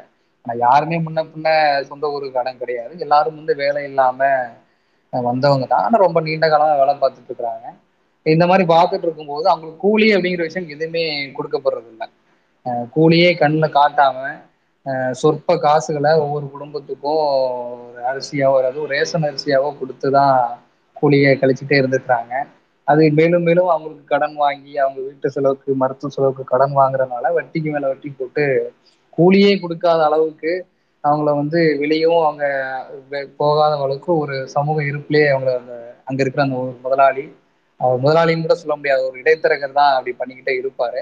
அங்க போற ஹீரோ வந்து அவங்களுக்குள்ள கூடிய வந்து இந்த இடைத்தரகர்கிட்ட பேசி இன்னும் சொல்லணும்னா ஒரு சங்கம் வைக்கிற அளவுக்கு உண்டான ஒரு தொழிலாளர் உரிமையை கேட்டு வாங்கி கொடுக்குறாரு. அந்த கூலியை வாங்கி கொடுக்கும்போது அதுல சாராயம் காய்ச்சுற ஒரு பெண் தொழிலாளி சொல்றாங்க. நான் எங்க எங்க அப்பாத்தாலாம் நோட்டே பார்த்து க துட்டு ரூபாய் காயின் நாணயமே பார்த்துருக்க மாட்டாங்க. நீங்க நோட்டு வாங்கி கொடுத்துருக்குறீங்க. நாங்கள் இது நாள் வரைக்கும் கூலியே கை நீட்டி வாங்கினது இல்லை எங்களை ஒரு தூரம் சுரண்டிக்கிட்டே இருந்திருக்காங்க அப்படின்னு சொல்லி சொல்லுவாங்க. இந்த ரெண்டு விஷயத்தையும் இந்த ரெண்டு காட்சிக்கும் வந்து இணைச்சு பார்க்கலாம். ஒரு பக்கம் வந்து குழந்தை பசிக்காக கொஞ்சோண்டு வெள்ளம் திருடனா அப்படின்னு சொல்லி தொழிலாளி அந்த பண்ணையார் வந்து எட்டி உடைக்கிறாரு இன்னொரு பக்கம் ஆஹ் நாள் முழுக்க ஆஹ் சொல்லணும்னா தன்னை எந்த விதமான ஒரு பாதுகாப்பு இல்லாம சட்டவிரோதமா செய்யற செயலைக்கு ஆஹ் உண்டான ஒரு உரிய கூலியை கொடுக்காம இன்னொன்னு குறைந்தபட்ச கூலியை கூட கொடுக்காம அவங்கள முழுக்க சுரண்டி சுரண்டி சுரண்டி அவங்க வாழ்க்கையே வந்து அதுல சொல்ற மாதிரியான ஒரு நிலைமையில அங்க இருக்கிற ஒரு இடைத்தரகர் வந்து அந்த தொழிலாளிகளை உழைப்பை திருடுறது மட்டும் இல்லாம அவங்களுக்கு உண்டான கூலியும் சேர்த்து திருடுறாரு. அப்போ அந்த அந்த இடைத்தரகருக்கு கொடுக்கப்பட வேண்டிய ஒரு வெள்ளம் திருடுனாங்க அப்படின்னு சொல்லி ஒரு தொழிலாளிய கொள்ற அளவுக்கு ஒரு அதிகாரம் கிடைத்த பண்ணையால் அந்த தொழிலாளியோட உழைப்பையும் அவருக்கு வழங்கப்படக்கூடிய கூலியும் திருடுற பணியாளுக்கு என்ன தண்டனை இந்த சமூகம் கொடுத்துருக்கு அப்படிங்கிற கேள்வியை அந்த படத்தை எழுப்புறாங்க. ஆஹ் இன்னொன்னு நக்சல்பாரிகள் குறித்து அந்த படங்கள்ல குறிப்பா சொல்ற விமர்சனம் வந்து அவங்க பின்பற்ற அந்த அழித்தொழிப்பு கொள்கையை ஒரு விமர்சனமா சொல்றாங்க. ஆனா அந்த அழித்தொழிப்பு கொள்கையும் அவங்க வந்து எதனால பண்ணாங்க ஆஹ் அப்படின்றது ஒரு ஒரு பெரிய விவாதம். பட் அந்த படத்துல மேலோட்டமா காமிச்சிருந்தாங்க. அதாவது நாயகன் வந்து உணர்ச்சி வசப்பட்டு தன்னோட நண்பனுக்காக கொலை செய்யற மாதிரியான காட்சிகள் வச்சிருந்தாங்க. அது முழுக்க முழுக்க வந்து ஒரு அபத்தமான காட்சிகள் தான். இந்த மாதிரி தொடர்ச்சியா நிறைய விஷயங்கள் அந்த படங்கள்ல பேசியிருக்கலாம். பட்டு ஒரு தனி மனிதனுக்குள்ளேயே வந்து அந்த படம் வந்து சுருங்கி போயிடுச்சு. இறுதியில அந்த படத்துல வர்ற காவலர்கள் பேசுற வசனம் வந்து ரொம்பவே இருக்கிற மாதிரி இருந்தது. இப்படிப்பட்ட ஒரு நாட்டுல நக்சல்பாரி வராம ஒரு மாவோயிஸ்டோ ஒரு நக்சலோ வராம இருந்தாதான் ஆச்சரியம். இவங்க பண்ற கொடுமைக்கு யாருமே ஒருத்தன் ஒருத்தன் வரலன்னாதான் கவலைப்படணும். வந்ததுல ஒன்றும் பெரிய விஷயம் இல்லைன்னு சொல்லிட்டு இறுதியில அந்த காவலரே அந்த ப அவர் பணியை திறந்துட்டு அவர் காட்டுக்குள்ள போற மாதிரி அந்த படம் முடிச்சிருந்தாங்க. பட் இந்த படம் வந்து என்ன கடத்த வருது அப்படிங்கிற விஷயங்கள் வந்து ஒரு பெரிய கேள்விக்குறி. ஏன்னா முழுக்க முழுக்க வந்து இதற்கு அரசுக்கும் இதுக்கும் எந்த சம்மந்தமும் இல்லை. அது முழுக்க முழுக்க வந்து ஒரு காவல்துறையில ஒரு நபரை கொலை செய்ததற்காக வழங்க எடுக்கப்பட்ட நடவடிக்கை அப்படின்னு மட்டுமே வந்து அது கைதிகளுக்கு அது ஜெயமோகனுடைய கதையா இருக்கட்டும் இந்த படத்துலயா இருக்கட்டும் அந்த படத்துல கூட க கதைகள்ல விரிவா பேசாட்டாலும் இந்த படங்கள் மூலமா விரிவா பேசியிருக்கலாம். பட் இந்த படங்கள்லயும் வந்து முழுக்க முழுக்க ஒரு அரசுக்கு ஆதரவான ஒரு படமா எடுத்து முடிச்சிருந்தாங்க. இன்னைக்கு உலகசாரி சக்திகள் பெரும்பான்மையா இருக்கிற காலகட்டங்கள்ல ஒரு மாற்று அரசியல் வந்து தொடர்ச்சியா தேவைப்படுது. அந்த மாதிரி நேரங்கள்ல ஜனநாயக சக்திகளாக செயல்பட்ட இடதுசாரிகளையும் இந்த படத்துல ஒரு சிறுமைப்படுத்துற மாதிரியான காட்சிகளும் வருது. அது கூட ஒரு எப்போதுமே வந்து உலகசாரிகளா வைக்கப்படுகிற விமர்சனம் தான். அது மக்களுக்கு தெரியும் யார் என்ன பண்றாங்கன்னு தெரியும். ஏன் இதை குறிப்பிட்டு சொல்றேன்னா ஆஹ் அந்த இந்த படத்தோட இந்த படத்தோட ட்ரெய்லர் வர்றதுக்கு முன்னாடி ஒரு பப்ளிக் ரிவ்யூ வந்து ஒரு யூடியூப் சேனல்ல பண்றாங்க. அவங்க பண்ணும்போது அவங்களுக்கு நக்சல் பாரி படம் அப்படின்ற எதுவும் தெரியல. முழுக்க ஒட்டுமொத்தமா இது வந்து ஒரு கம்யூனிசம் சார்ந்த ஒரு படமா இருக்கும் அப்படின்னு சொல்லிதான் அவங்க பேசுறாங்க. அதுவும் என்ன பேசுறாங்கன்னா கம்யூனிசம் சார்ந்த படமா இது வந்து ஒரு நல்ல படமா இருக்கும் நாங்க எதிர்பார்க்கிறோம். அப்படின்னு சொல்லி சொல்றாங்க. இப்படி சொல் இப்போ ஒரு மக்கள் மத்தியில இப்படி ஒரு பொதுப்படையா கம்யூனிஸ்ட் கட்சிகள் குறித்தான வித்தியாசங்கள் தெரியாம பார்க்கிற படங்கள். இந்த மாதிரி ஒரு அதிதீவிர இட இடதுசாரி படம் பேச ஒரு படங்களை காட்டும் போது அதுவும் எதிர்மறையான விமர்சனங்களை மக்கள் மத்தியில கடத்தும். இது வந்து முழுக்க முழுக்க ஒரு ஆளும் வர்க்கத்துக்கு அரசாங்கத்துக்கு சாதகமான ஒரு படம். இந்த படம் குறித்து நீங்க ஏதாவது பார்த்துருந்தீங்க பேசிருந்தீங்க ஏதாவது கருத்துக்கள் இருந்தாலும் சொல்லுங்க. ஆஹ் பாலாத்தோழர் உங்களுக்கு நீங்க எதுவும் பேச நான் பேசுறேன். ஆஹ் அதான் நீங்க சொன்னதுதான். தோழர் ஆஹ் அதுக்கு முன்னாடி ஒரே ஒரு சின்ன விஷயம் மட்டும் அப்சர்வேஷன் மட்டும் நான் சொல்றேன். நான் படம் பார்க்கல. ஆனா இப்போ நீங்க வந்து இந்த ப்ரோஸ்டேட் படமா ஏன் அதிகமா வருது தமிழ் சினிமால நான் நினைக்கிறேன்னா இப்போ இங்க வந்து பொது இப்போ இங்க ஒரு ஒரு டைரக்டரா ஒரு கிரியேட்டரா ஒரு அரசியல் படம் எடுக்கிறாங்கன்னு வச்சுக்கோங்களேன். இப்போ உதாரணத்துக்கு நானே இருக்கேன். எனக்கு வந்து இருபது வயசு ஆகுதுன்னு வச்சுக்கோங்க. நான் வந்து ஒரு அரசியல் படம் எடுக்கிறேன் அப்படின்னு வந்துட்டு எனக்கு ஒரு ஸ்கிரிப்ட் மாதிரி ஒரு ஐடியா வருதுன்னா எனக்கு என்ன புரிதல் இருக்குமோ அதுலேருந்து தான் தொடர் நான் வந்து அரசியல் படம் எடுக்க முடியும். இப்போ இங்கே வந்து பொதுமக்கள் வந்து ரொம்ப கம்மியாக தான் பொலிட்டிசைஸ் ஆகியிருக்காங்கன்றது தான் என்னோட ஒப்பீனியன் இப்போ தமிழ்நாட்டில் மற்ற ஸ்டேட்ஸ் எல்லாம் கம்பேர் பண்ணும்போது பொது புத்தியில் பொதுமக்களுக்கு அரசியல் அறிவு என்பது வந்து கொஞ்சம் கம்மி தான் இங்கே.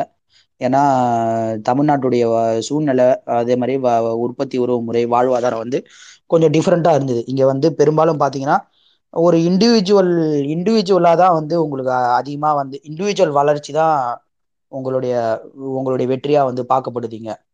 படித்து முன்னேறி வேலைக்கு போய் இந்த மாதிரி தான் வந்து அதிகமாக வந்து இங்கே இருக்குது ஸோ ஒரு ஒரு பொது புத்தியில் நமக்கு வந்து அரசியல் வளர்ச்சின்றது கொஞ்சம் கம்மியாக இருக்குது அப்படி இருக்கும்போது சமூகத்தை பிரதிபலிக்கிறதா கலை அப்படின்னு நான் நினைக்கிறேன். ஸோ அந்த அடிப்படையில் இப்போது நம்ம திரைப்படங்களும் கொஞ்சம் ப்ரோஸ்டேட்டா தான் வரும்னு நான் நினைக்கிறேன் தோழர். கொஞ்சம் புரிதல் வர வரைக்கும் இப்படிதான் இருக்கும்னு நான் நினைக்கிறேன். நிச்சயமா தோழர். ஆனா கம்மியா இருக்கு அரசியல் அறிவு கம்மியா இருக்குன்னு சொல்ல முடியாது. பொதுவா வந்து வேற மாதிரி சொல்றேன். பொதுவா அந்த கிரான்சி வந்து ஒரு முக்கியமான ஒரு விஷயம் சொல்லுவாங்க. அதாவது எப்பவுமே வந்து ஆளும் வர்க்கம் என்னவா இருக்குதோ அதோட கருத்துக்கள் தான் ஆதிக்கம் செலுத்தும் அப்படின்னு சொல்லி கிராம்சி சொல்லுவாரு. தமிழ்நாட்டை பொறுத்த வரைக்கும் ஐம்பது ஆண்டு காலமாக திராவிட சித்தாந்தம் வந்து ரொம்ப வலுவா வேரூன்றி இருக்குது. பட் அதே ஆரம்ப காலகட்டங்கள்ல பின் கடைபிடிக்கப்பட்ட திராவிட சித்தாந்தம் இன்னைக்கு வரைக்கும் கடைபிடிக்கப்பட்டிருக்கா அப்படின்னா இல்லை. அது காலத்துக்கு காலம் வந்து அண்ணா காலத்துல இருந்து கலைப்பின்னர் கலைஞர் காலம் அப்படி இப்படின்னு போயிட்டு ஊசலாட்டத்தோடயே வந்து ஆஹ் பல்வேறு சமரசங்கள்ல செஞ்சுக்கிட்டே வந்திருக்கிறாங்க.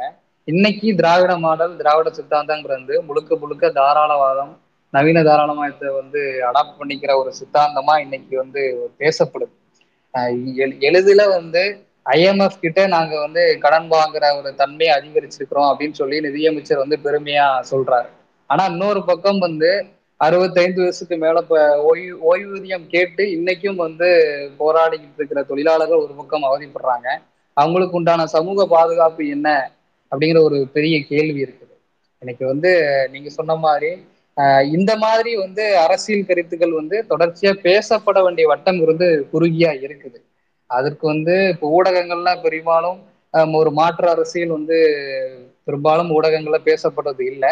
ஏன்னா ஊடகங்கள் முழுக்க முழுக்க யார் கட்டுப்பாட்டுல இருக்குங்கிறது தெரியும். நான் சொல்ல வர்றது தான் சொல்ல அரசியல் அறிவு வந்து தமிழ்நாட்டுல இல்லை அப்படின்னு சொல்லிட முடியாது. திராவிட சித்தாந்தம் ஒரு மேலோங்கிற ஒரு ஆளும் வர்க்கமா ஒரு மேலோங்கிற இருக்கிறதுனால இன்னமும் வந்து அந்த தாராளவாதம் வந்து மக்கள் மத்தியில தொடர்ச்சியா பேசப்படுது. பட் மக்கள் இன்னமும் வந்து ஒரு மாற்று தேவை அப்படின்னு சொல்லி ஒரு கட்டத்துக்கு தான் யோசிச்சுட்டு இருக்கிறாங்க. அது கொண்டு போக வேண்டிய காலங்கள் இன்னும் அதிகம் இருக்குது. தொடர்ச்சியா பேச பேசலாம் உரையாடுகள் மூலமா நான் சொ நான் சொன்னது அதான் கொஞ்சம் ரீஃப்ரேஸ் பண்றேங்க நீங்க சொன்னது எனக்கு புரியுது.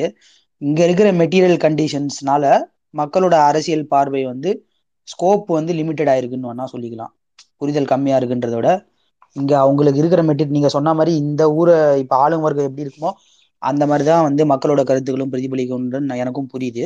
ஸோ அந்த அடிப்படையில் தான் சொல்றேன் தோழர். இப்போ நம்மளுக்கும் மெட்டீரியல் கண்டிஷன் தான் நம்மளுக்கும் வந்து புரிதல் அதிகமாக வந்திருக்கும். நான் அதான் சொன்னேன் அந்த பொதுவாக இருக்கிற புரிதல்லேருந்து தான் வந்து திரைப்படங்கள்ல வந்து கருத்துக்கள் வருதுன்றதுனால அப்படி சொன்னேன் தோழர். கண்டிப்பா கண்டிப்பா. அதான். இப்போ வந்து என்னன்னா முன்னாடியே சொல்றது நமக்கு பேசிக்காவே இங்க கொடுக்கப்படுற புரிதல்ன்றது என்னன்னா ஒரு ஒரு மனநிலை என்ன கட்டமைக்குது? நமக்கு வீடு கல்வி நிலையம் அப்புறம் மக்கள் சமூகமா நம்ம ஏரியா ஏரியால கொள்ளக்கூடிய ஜனங்க என்ன ஒரு புரிதலை தர்றாங்க அப்படின்னா ஒண்ணு வலதுசாரிய சிந்தனையை தர்றாங்க இல்லாட்டி வலதுசாரிய ஆதரவு மனநிலையை இதுதான் வந்து தரப்படுது.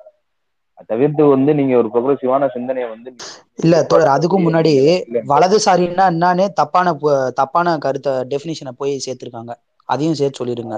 ஏன்னா எது வலதுன்னு இவங்க டிஃபைன் பண்றாங்க. ஏன்னா தமிழ்நாட்டுல வலதுடைய டெபினிஷன் வேறையா இருக்கு. கேரளால வேறையா இருக்கு. கர்நாடகால வேறையா இருக்கு. அதுக்கு சொல்றேன். இல்ல பொதுவா தமிழ்நாட்டுல பொறுத்த வரைக்கும் இடதுசாரிகள்னு தொடர்ச்சியா பேசுவாங்க. அது எந்த எந்த அரசியல்வாதிகளா இருந்தாலும் இடதுசாரிகள்னு குறிப்பிட்டு சொல்றது கம்யூனிஸ்ட் கட்சிகளை மட்டும்தான். ஆனா வலதுசாரிகள்னு யாருமே சொல்றது இல்லை இன்னைக்கு வரைக்கும் வந்து தொடர்ச்சியா கம்யூனிஸ்ட் கட்சிகள் மட்டும்தான் வலதுசாரின்னு சொல்லி பேசிட்டு இருக்காங்களே தவிர மற்ற எந்த கரிசி கட்சிகளும் குறிப்பிட்டு சொல்லணும்னா திமுக இந்த மாதிரி விசிகா இன்னமும் வந்து ஜனநாயக சக்திகளா இருக்கிற பலரும் கூட வந்து வலதுசாரிகள்னு இன்னமும் வந்து வெளிப்படையா பேசாத ஒரு தயக்கம். அதனால அதனால வலதுசாரி இடதுசாரிக்குன்னு ஒரு வேறுபடுத்தி காட்ட வேண்டிய தேவையும் அவங்களுக்கு எழலை. ஏன்னா அது இடதுசாரிகளை பயனளிக்கும் அப்படிங்கறதுனால அந்த வாதமும் வந்து இன்னும் பெரிய அளவுல பேச அது வந்து ஒத்துக்கொண்டது வந்து ஆர்எஸ்எஸ் பாஜக போன்றவங்க தான் நேரடியா விவாதங்கள் வரும்போது கூட அவங்க தங்களை வலதுசாரி ஆதரவாளன் போட்டு வருவாங்க. அது ஒரு விஷயம். நான் என்ன சொல்றேன்னா நீங்க வந்து இந்த இந்த வலதுசாரி சிந்தனைங்கிற நீங்க இப்படி புரிஞ்சு தான் சொல்லுவோம் ஒன்றும் இல்லை. அதுல வந்து என்னன்னா ஃபண்டமெண்டலிசம் தான் மெயின் பிரதான அதுல ரெண்டாவது என் அந்த ஃபண்டமெண்டலிசத்துக்கு அடிப்படையா இருக்கிறது வந்து வர்க்க சமூகத்துல சுரண்டல் சுரண்டலுக்காக தான் அந்த ஃபண்டமெண்டலிசம் என்பது வடிவமைக்கப்பட்டிருக்கு அந்த அடிப்படை பாருங்க ஒடுக்குமுறை நடந்துகிட்டு இருக்கு. அப்ப இதை ஆதரிக்கக்கூடிய ஆண்டாண்டு காலமா இது நடந்துட்டு தானே இருக்கு. இதை நான் பண்ணிட்டு நான் தொட்டு தொட்டு நடத்துவேன் அப்படின்னு சொல்லி வரக்கூடியதெல்லாம் ஆதரிக்கக்கூடிய ஒரு கன்சர்வேட்டிவான மனநிலையை தான் நம்மளோட சிந்தனையாக நம்ம சொல்ல முடியும். அப்படி பார்த்தோம்னா நமக்கு நான் ஏன் திரும்ப சொல்றேன் இந்த வீடுகள்ல இருந்து நமக்கு அதைத்தான் சொல்லி சொல்லி வர்றாங்க. ஒண்ணு ரெண்டாவது வந்து வன்முறை சொன்ன மாதிரி ஸ்டேட் ஓரியன்டா வரும்னு நினைக்கிறேன் இல்லாட்டி வருதுன்னு நினைக்கிறேன் கிடையாது. அதுதான் வருது. ரீசன் உண்மை அதுதான். அது என்ன அப்படின்னு ஏன் அப்படின்னா நீங்க எடுத்துக்கிட்டீங்கன்னா இந்த சமூகம் இல்லை முதலாளித்துவ சமூகம் இல்லை. அதுக்கு முன்னாடி இருந்த சமூகத்தை எடுத்துக்கங்க. நிலவுடைமை சமூகமா இருக்கட்டும்.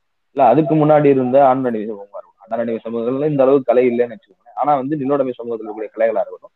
இது எல்லாமே வந்து அரசுக்கு சார்பா அரசை துதிப்பாடக்கூடியதாக இல்லாட்டி அரசை வந்து மக்களை நம்ப செய்ய வைக்கிறதுக்காக அதுக்காக மட்டும்தான் ஏற்றப்பட்டுக்கிட்டே வருது ஒவ்வொரு டைமுமே மற்றபடி இப்ப இந்த முதலாளித்துவ சமூகத்துல உங்களுக்கு கொடுத்துருக்கக்கூடிய சுகா ஓரளவு அந்த அந்த சுதந்திரத்தை பயன்படுத்தி நீங்க வந்து பல கேள்விகள் எழுப்பலாம். உதாரணத்துக்கு விட்னஸ் வந்து ஸ்ட்ராங்கான ஒரு கிரிட்டிக் எனக்கு என்ன இருக்கு அப்படின்னா நீங்க வந்து அரசு நிறுவனங்களையும் அர மக்கள் சமூகத்தையுமே வந்து கரெக்டான புள்ளியில வந்து விமர்சிச்சிருக்கிறீங்க கரெக்டான புள்ளியில வந்து காமிச்சிருக்கிறீங்க எப்படி இருக்கிறாங்கன்னு.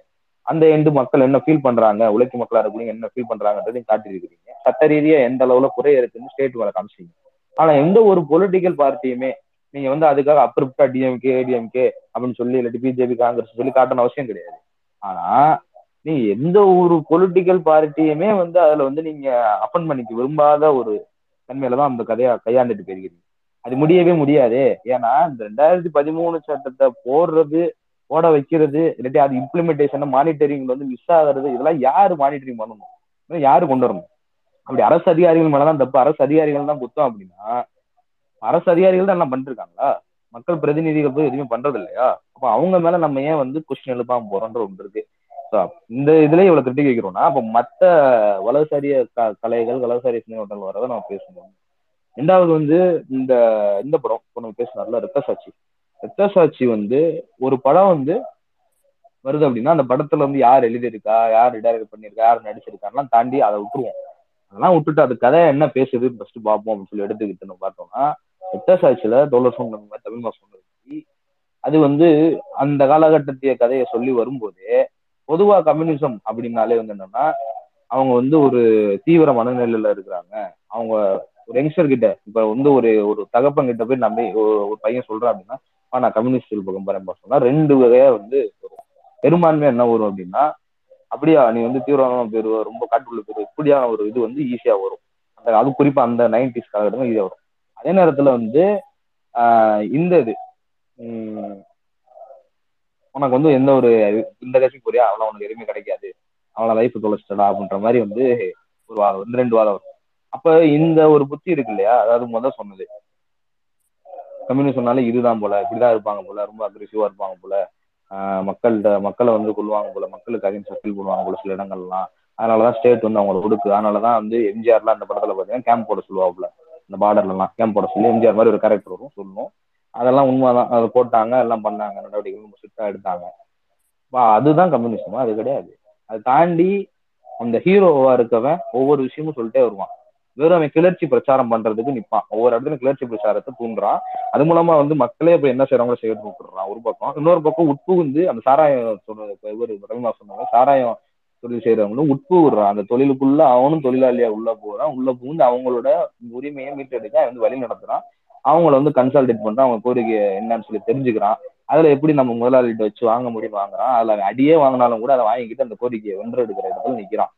ஸோ இந்த மாதிரி மக்கள் பண்ணலாம் செய்யறான். அவ்வளவு தெளிவா இருக்க ஒரு ஆள் ஏன் போய் ஒரு எமோஷனலா ஃப்ரெண்டை கொண்டுட்டான்னு சொல்லி கொல்லணும் சரி அப்படியே கொண்டுட்டாலும் கூட ஒரு கான்ட்ரடிக்ஷன் இருக்கு எல்லாத்துக்குள்ள கொண்டுட்டாலும் கூட அதுக்கப்புறம் வந்து ஏன் வந்து அவனால அந்த கூட்டத்திலே இருக்கு யாரையுமே அவனால இன்ஃபுளுன்ஸ் பண்ணி வெளியே கொண்டு வர முடியல? அப்படியே வெளியே வந்தாலும் நம்பி தான் ஸ்டேட்டை தான் போய் போய் அடிபடுமா அதோட தான் பண்ண முடியுமான்ற கொஸ்டின் இருக்கு. அவன் சுத்தி சுத்தி பார்த்தோம்னா ஒரு தனி நபர் இல்லாட்டி தனி மனித ஒரு இதுலதான் வந்து கட்டமைக்கப்படுது. அந்த தனி மனிதன் நல்லா இருக்கான். தனி மனித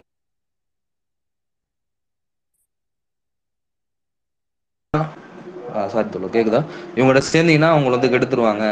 அப்படிங்கிற ஒரு கட்டமைப்பை தான் வச்சிருக்காங்க. இருக்காங்க ஸோ இந்த பின்னாடி பார்க்க வேண்டிய அவசியம் இருக்கு. இதை யார் எழுதுறான்றதை அடுத்து நம்ம பார்க்கணும். யார் எழுதுறான்னா ஜெயமோகன்றவர் தான் அதுக்கு முக்கியமான கதைகர்த்தாவா கதைக்கான காரணகர்த்தாவா இருக்கிறாரு கதையாசிரியராக இருக்கிறாரு. அப்ப அவர் வந்து என்ன எழுதுவாரு? அவர் ஒரு தெரியும் உங்களுக்கு ஆர்எஸ்காரரு அவர் என்ன எழுதுவாருன்னா தான் அவர் எழுதி வைப்பாரு. எனக்கு தெரிஞ்ச என்னன்னா இந்த அளவு அவர் சொல்லியிருக்கதே வந்து ஆச்சரியமா பாக்குறேன் இதோட ரொம்ப மோசமா எழுதுவார்னு நினைச்சிருந்தேன். ஆனா இதோட இந்த அளவு அவர் சொல்லியிருக்கிறது பார்க்கல. ஆச்சரியமா இருக்கு. ஓ இதோ இதோட நிப்பாட்டிட்டார் போல அப்படின்னு சொல்லி தெரியுது. அப்போ இங்க யதார்த்தத்துல அந்த ஹீரோ சொல்லக்கூடிய வடிவத்துல போராடி கொண்டிருக்கக்கூடிய மக்களோடு மக்களாக நின்று மக்களுக்காக போராடி கொண்டிருக்கக்கூடிய ஒரு கட்சி இல்லாட்டி வந்து ஒரு ஒரு அமைப்பு இருக்கு ஒரு ஒரு கம்யூனிஸ்ட் பாறையில் போய்கிட்டு இருக்குன்னா அது நிறைய குறைகள் இருந்தாலும் அதை வந்து இவர் ஒரு கேலி சித்திரமா ஒரே ஒரு சின்ன மட்டும் காட்டிட்டு முடிச்சிட்டாரு. அடுத்து எங்கேயுமே அதை காட்டவும் இல்லை எதுவும் பண்ணல. காமனா இருக்கணுங்கிற புரிதலை உண்டு பண்ண ஒரு இன்ஃபுளுன்ஸ் பண்ணணுன்ற ஒரு ட்ரை தான் அது. அவ்வளவுதான். இதுவுமே ஓடிடி லிசன் பெருசாலாம் ஒன்றும் பெரிய இதாக போகிறது இல்லை பட் ஆனால் இதை அவங்க முயற்சிச்சுக்கிட்டே தான் இருப்பாங்க. ஒவ்வொரு டைம் முயற்சிச்சு முயற்சி முயற்சிச்சு பண்ணிருப்பாங்க. ஸ்டேட் ஒரு முக்கியமான அப்பாரட்டஸ் மிகப்பெரிய அப்பாரட்டஸ் உன்னால எதிர்க்கவே முடியாது. எதிர்த்தனா நீ செத்து போயிடுவ அப்படின்னு சொல்லி பயமுறுத்துறதாகவும் இருக்கும். ரெண்டாவது மக்கள்கிட்ட மக்கள் கிட்ட போய் நீ வேலை செய்யணும். வேலை செஞ்சா அதனால உனக்கு வந்து பலனடைய முடியும். அதனால நீ வந்து பலன் கொண்டு வர முடியும். உன்னால ஒரு சிறு முன்னெடுப்பை மு- ஒரு அடி முன்னேற முடியுங்கிற எந்த ஒரு உண்மையுமே வந்து சொல்லாம நகர்த்திட்டு போயிடும் ஸோ அதுதான் இந்த மாதிரியான ஆட்களுடைய கதையில இருந்து வரும். அது இந்த படத்துலயும் ரத்த சாட்சியிலையும் நடந்திருக்கு. ஸோ அது வந்து நம்ம செட் பண்ணலாம் தோழர் ஜெயமோகன்னா இந்த உற்பத்தின்னா என்னன்னு கூட தெரியாம மொக்க ஜோக்லாம் போட்டுட்டு இருப்பாரு காம்ரேட்ஸ் வந்து ஏகாதிபத்தியம் பேசிட்டு ஜில்லட் பிளேட் யூஸ் பண்ணுவாங்க அப்படின்னு மொக்க காமெடி பண்ணுவாரு. அவரு தானே? அவரு தான் ஜெயமோகன். அதாவது ஜெயமோகன் அவர் துணைவன் ஒரு நாவல் எழுதினார் குறுநாவல் எழுதினாரு. அது இதை விட அது கிட்டத்தட்ட இதே மாதிரி தான். இதில் எப்படி அந்த போலீஸ் வந்து எரிச்சிட்டு காட்டுக்குள்ளே போகிறானோ அதே மாதிரி அந்த துணைவனில் வந்து ஒரு ஒரு எம்எல் மூமெண்ட்ல இருக்கக்கூடிய ஒரு தோழரை வந்து கொண்டுட்டு அவரை சுட்டு கொள்ளணும் சுட்டு கொன்னதுக்கப்புறம் அந்த கான்ஸ்டபிள் வந்து பீடி அடிச்சுட்டு போவார். ஸோ கிட்டத்தட்ட அந்த துணைவன் நாவலை வந்து ரீக்ரியேட் பண்ணி சில ஆல்ரெடி அந்த நாவலோட ரிசம்பிளன்ஸ் வந்து இதில் தெரியும். ஏன் அதை அப்படியே எடுக்கல அப்படின்னா அது வந்து வெற்றிமாறன் எடுக்க போகிறாரு அவர் என்ன மாதிரி அதை கொடுக்க போகிறான்றது தெரில ஸோ அதனால் வந்து அதை எடுக்க முடியாது. சட்ட சிக்கலாகும்னு சொல்லி தெளிவாக அதுல இருந்து ஒரு சில சில ரிசம்பிளன்ஸ் வந்து இதில் இருக்கும். இதில் வந்து ரிஃப்ளெக்ட் ஆகிருக்கும்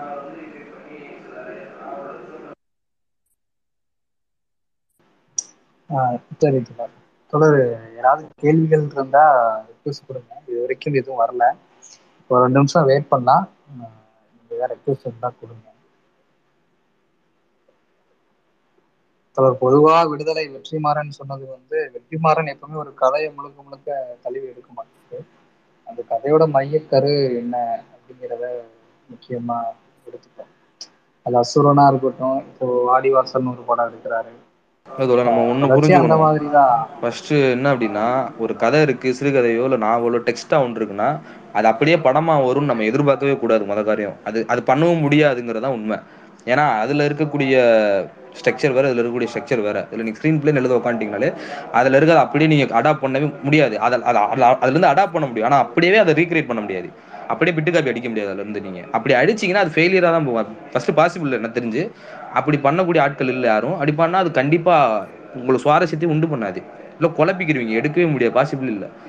அப்போ நீங்க அதுல இருந்து அடாப்ட் பண்ணிக்கிட்டு நீங்க ஒண்ணு சொல்லலாம். இல்லாட்டி அதில் அடாப்ட் பண்ணி அந்த நீங்க சொன்ன மாதிரி மையக்கருவை சொல்லலாம். மையக்கருவுல இருந்து மாறுபட்டு கூட நீங்க சொல்லலாம். ஏதோ ஒரு பாயிண்ட்ல நான் அதுல ஸ்பார்க் எடுத்துக்கிட்டேன். அந்த ஸ்பார்க்ல இருந்து நான் ஒண்ணு நான் வேற மாதிரி அதை நான் பார்க்குறேன். இல்லை வேற கதைகள் நான் அதில் வைக்கிறேன். வேற விஷயங்கள்லாம் கோர்த்து வரேன் அப்படின்னு சொல்லி நீங்க கொண்டு போகலாம் அது நாவல் துணைக்கதை சாரி சிறுகதை இந்த குறுநாவல் மட்டும் இருக்க இருக்கணும் இல்லை. கவிதையில இருந்து வரலாம். ஒரு காட்சியில இருந்து ஒரு பெயிண்டிங்ல இருந்து வரலாம். ஈவன் படத்துல இருந்தே கூட வரலாம். உதாரணத்துக்கு சொல்லணும்னா இப்போ இந்த லோகேஷ் கனகராஜ் எடுத்துட்டு இருக்காரு பார்த்தீங்களா யூனிவர்ஸ்னு சொல்லிட்டு. ஒரு கிரிஞ்சவன் பண்ணிருக்காரு அவர். ஆனால் அதில் அதில் அதில் அந்த மாதிரி நீங்கள் வந்து வெவ்வேறு யூனிவர்ஸ் நீங்கள் உண்டு பண்ணலாம். நீங்கள் போய் சூதுகோவம்லேருந்து ஒரு பயங்கரமான யூனிவர்ஸை கொண்டு வரலாம். அதுக்கான ஸ்கோப் அந்த சூதுகோவம் படத்துக்குள்ளே இருக்குது சூப்பராக நீங்கள் டெவலப் பண்ணலாம். ஒரு ஸ்கோப் கொண்டு வரலாம். இப்படி ஒவ்வொரு படத்துக்குள்ளேயுமே இருக்கும். பண்ணலாம். ஆனால் அது இன்ட்ரெஸ்டிங்காக பண்ணுறீங்களா ஆடியன்ஸ் கன்விக்ஷனாக இருக்கா? அது வந்து அவங்ககிட்ட போய் டச் ஆகாதா? சேருதா? அப்படிங்கிற ஒரு விஷயம் பார்க்கணும். ஸோ அதுதான். இப்போ வந்து அவர் அவர் அவர் வந்து கண்டிப்பாக அதை அப்படியே எடுக்க மாட்டார். என்ன சிக்கல்னா மையக்கருவு அதை அதுல அப்படியே இருக்கு அப்படின்னா மையக்கரு தான் பிரச்சனையே இந்த இந்த துணைவன் நாவல் துணைவன் குறு நாவலில் ஸோ மையக்கருவு அவர் மாறுபட்டு நிக்கிறாரா? அதுல வேற மாதிரி நீ இப்படி சொல்லியிருக்கல நான் அதை வேற மாதிரி பார்க்குறேன் பாரு அப்படின்னு சொல்லி அந்த நாவலாசிரியருக்கே பதிலடி தர மாதிரி எழுதி எடுக்கிறாரான்றது படம் வந்த பிறகு தான் நமக்கு தெரியும். நிச்சயமா திரு இந்த மாதிரி நானும் எதிர்பார்க்கிறேன். இது வரைக்கும் எதுவும் ஸ்பீக்கர் ரிக்வெஸ்ட் எதுவும் வரல. நம்ம என்னோட செஷன் க்ளோஸ் பண்ணிக்கலாம். தோழர்களே தொடர்ச்சியா தமிழ்நாட்டுல வந்து திரைப்படம் கலைகள் வந்து ரொம்ப முக்கியமா இருந்தது. முதல்ல சொன்ன மாதிரி திராவிட கட்சிகள் வந்து இன்னைக்கு அரசாங்கத்துல இருக்கிற வரைக்கும் ஆட்சி பிடிக்கிற அளவுக்கு ஒரு பெரிய தாக்கம் செலுத்துறாங்கன்னா அன்னைக்கு வந்து திரைப்படங்கள் வந்து ஒரு பெரிய பங்காற்றி இருக்கு. பராசக்தியா இருக்கட்டும்.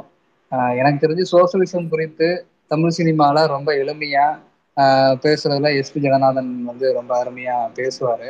பட் அதற்கு முன்னாடி அலைவோசைன்னு ஒரு படம் வந்து இயக்குனர் சிறுமுகை ரவி விஜயகாந்த் நடிச்சிருப்பாரு. அலைவோசை படத்துல சோசலிசம் குறித்து ஏராளமான வசனங்கள் வந்து ரொம்ப மக்கள் மொழியில ரொம்ப எளிமையா பேசியிருப்பாங்க. அந்த படங்கள்ல கூட ஆஹ் வர்க்க போராட்டம் வர்க்க பிரச்சனைகள் குறித்து பேசும்போது நாயகன் வந்து சொகுப்பு சட்டை போட்டிருப்பாரு. அதே சாதி கொடுமைகள் தீண்டாமை குறித்து பேசும்போது பெரிய பெரிய கருப்பு சட்டை போட்டிருப்பாரு.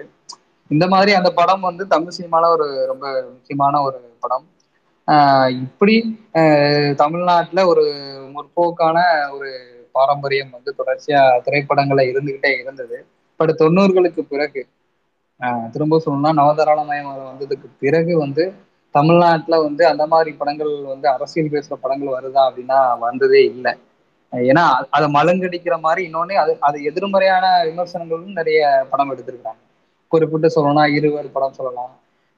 மணிரத்னத்துடைய ஆயுத எழுத்து சொல்லலாம் இந்த மாதிரி ஒரு மாற்று அரசியலுக்கு எதிரான ஆஹ் கோவப்படம் ஆனந்த் அவர் பேர் என்ன K V Anand. K V ஆனந்த்லாம் வந்து ஒரு ரொம்ப முக்கியமான இயக்குனர்னு தமிழ் சினிமால பேசுவாங்க.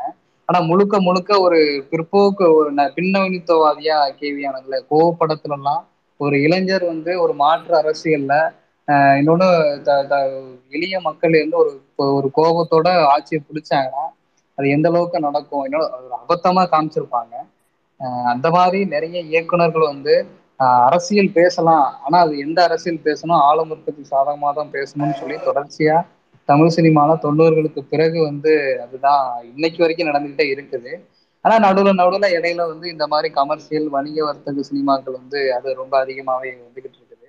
அதற்கும் இடையில ஆஹ் இந்த விட்னஸ் ஜெய்பி இன்னும் வந்து ரஞ்சித்துடைய படங்கள் ஒரு சில படங்கள்லாம் ரொம்பவே முக்கியமான படம். பரியரும் பெருமாள் எல்லாம் வந்து ரொம்பவே முக்கியமான ஒரு படம். தொடர்ச்சியா தமிழ் சினிமால இந்த மாதிரி ஆரோக்கியமான படங்கள் வரணும். அதுதான் வந்து ஒரு உரையாடலையும் நிகழ்த்தும். ஏன்னா பரியேறும் பெருமாள் படம்லாம் வந்து ரொம்பவே வந்து ஒரு ஒரு நல்ல ஒரு உரையாடல் வந்து நிகழ்த்திருந்துச்சு. ஆனா அதற்கப்புறம் அவருடைய அந்த படம் வந்து கர்ணனுக்கு வந்து ஒரு சர்ச்சைக்குள்ள விமர்சனம் ஆச்சு. பட் அது அத அந்த மாதிரியான சமூகத்துல பேசு பொருளாகிற படங்கள் வந்து இன்னமும் வந்து தமிழ் சினிமால அதிகமா வரணும்னு சொல்லி நானும் உங்களை மாதிரி எதிர்பார்க்கிறேன். இதோட இன்னையோட செஷன் முடிச்சுக்கலாம். கலந்து கொண்டு பேசிய தோழர் பாலமுருகன் வண்டுமுருகன் அவர்களுக்கு நன்றி தொடர் ஆஹ் கலந்து கொண்ட அத்தனை தோழர்களுக்கும் நன்றி. இன்னும் நாளைக்கு இன்னொரு ஸ்பேஸ்ல நன்றி நன்றி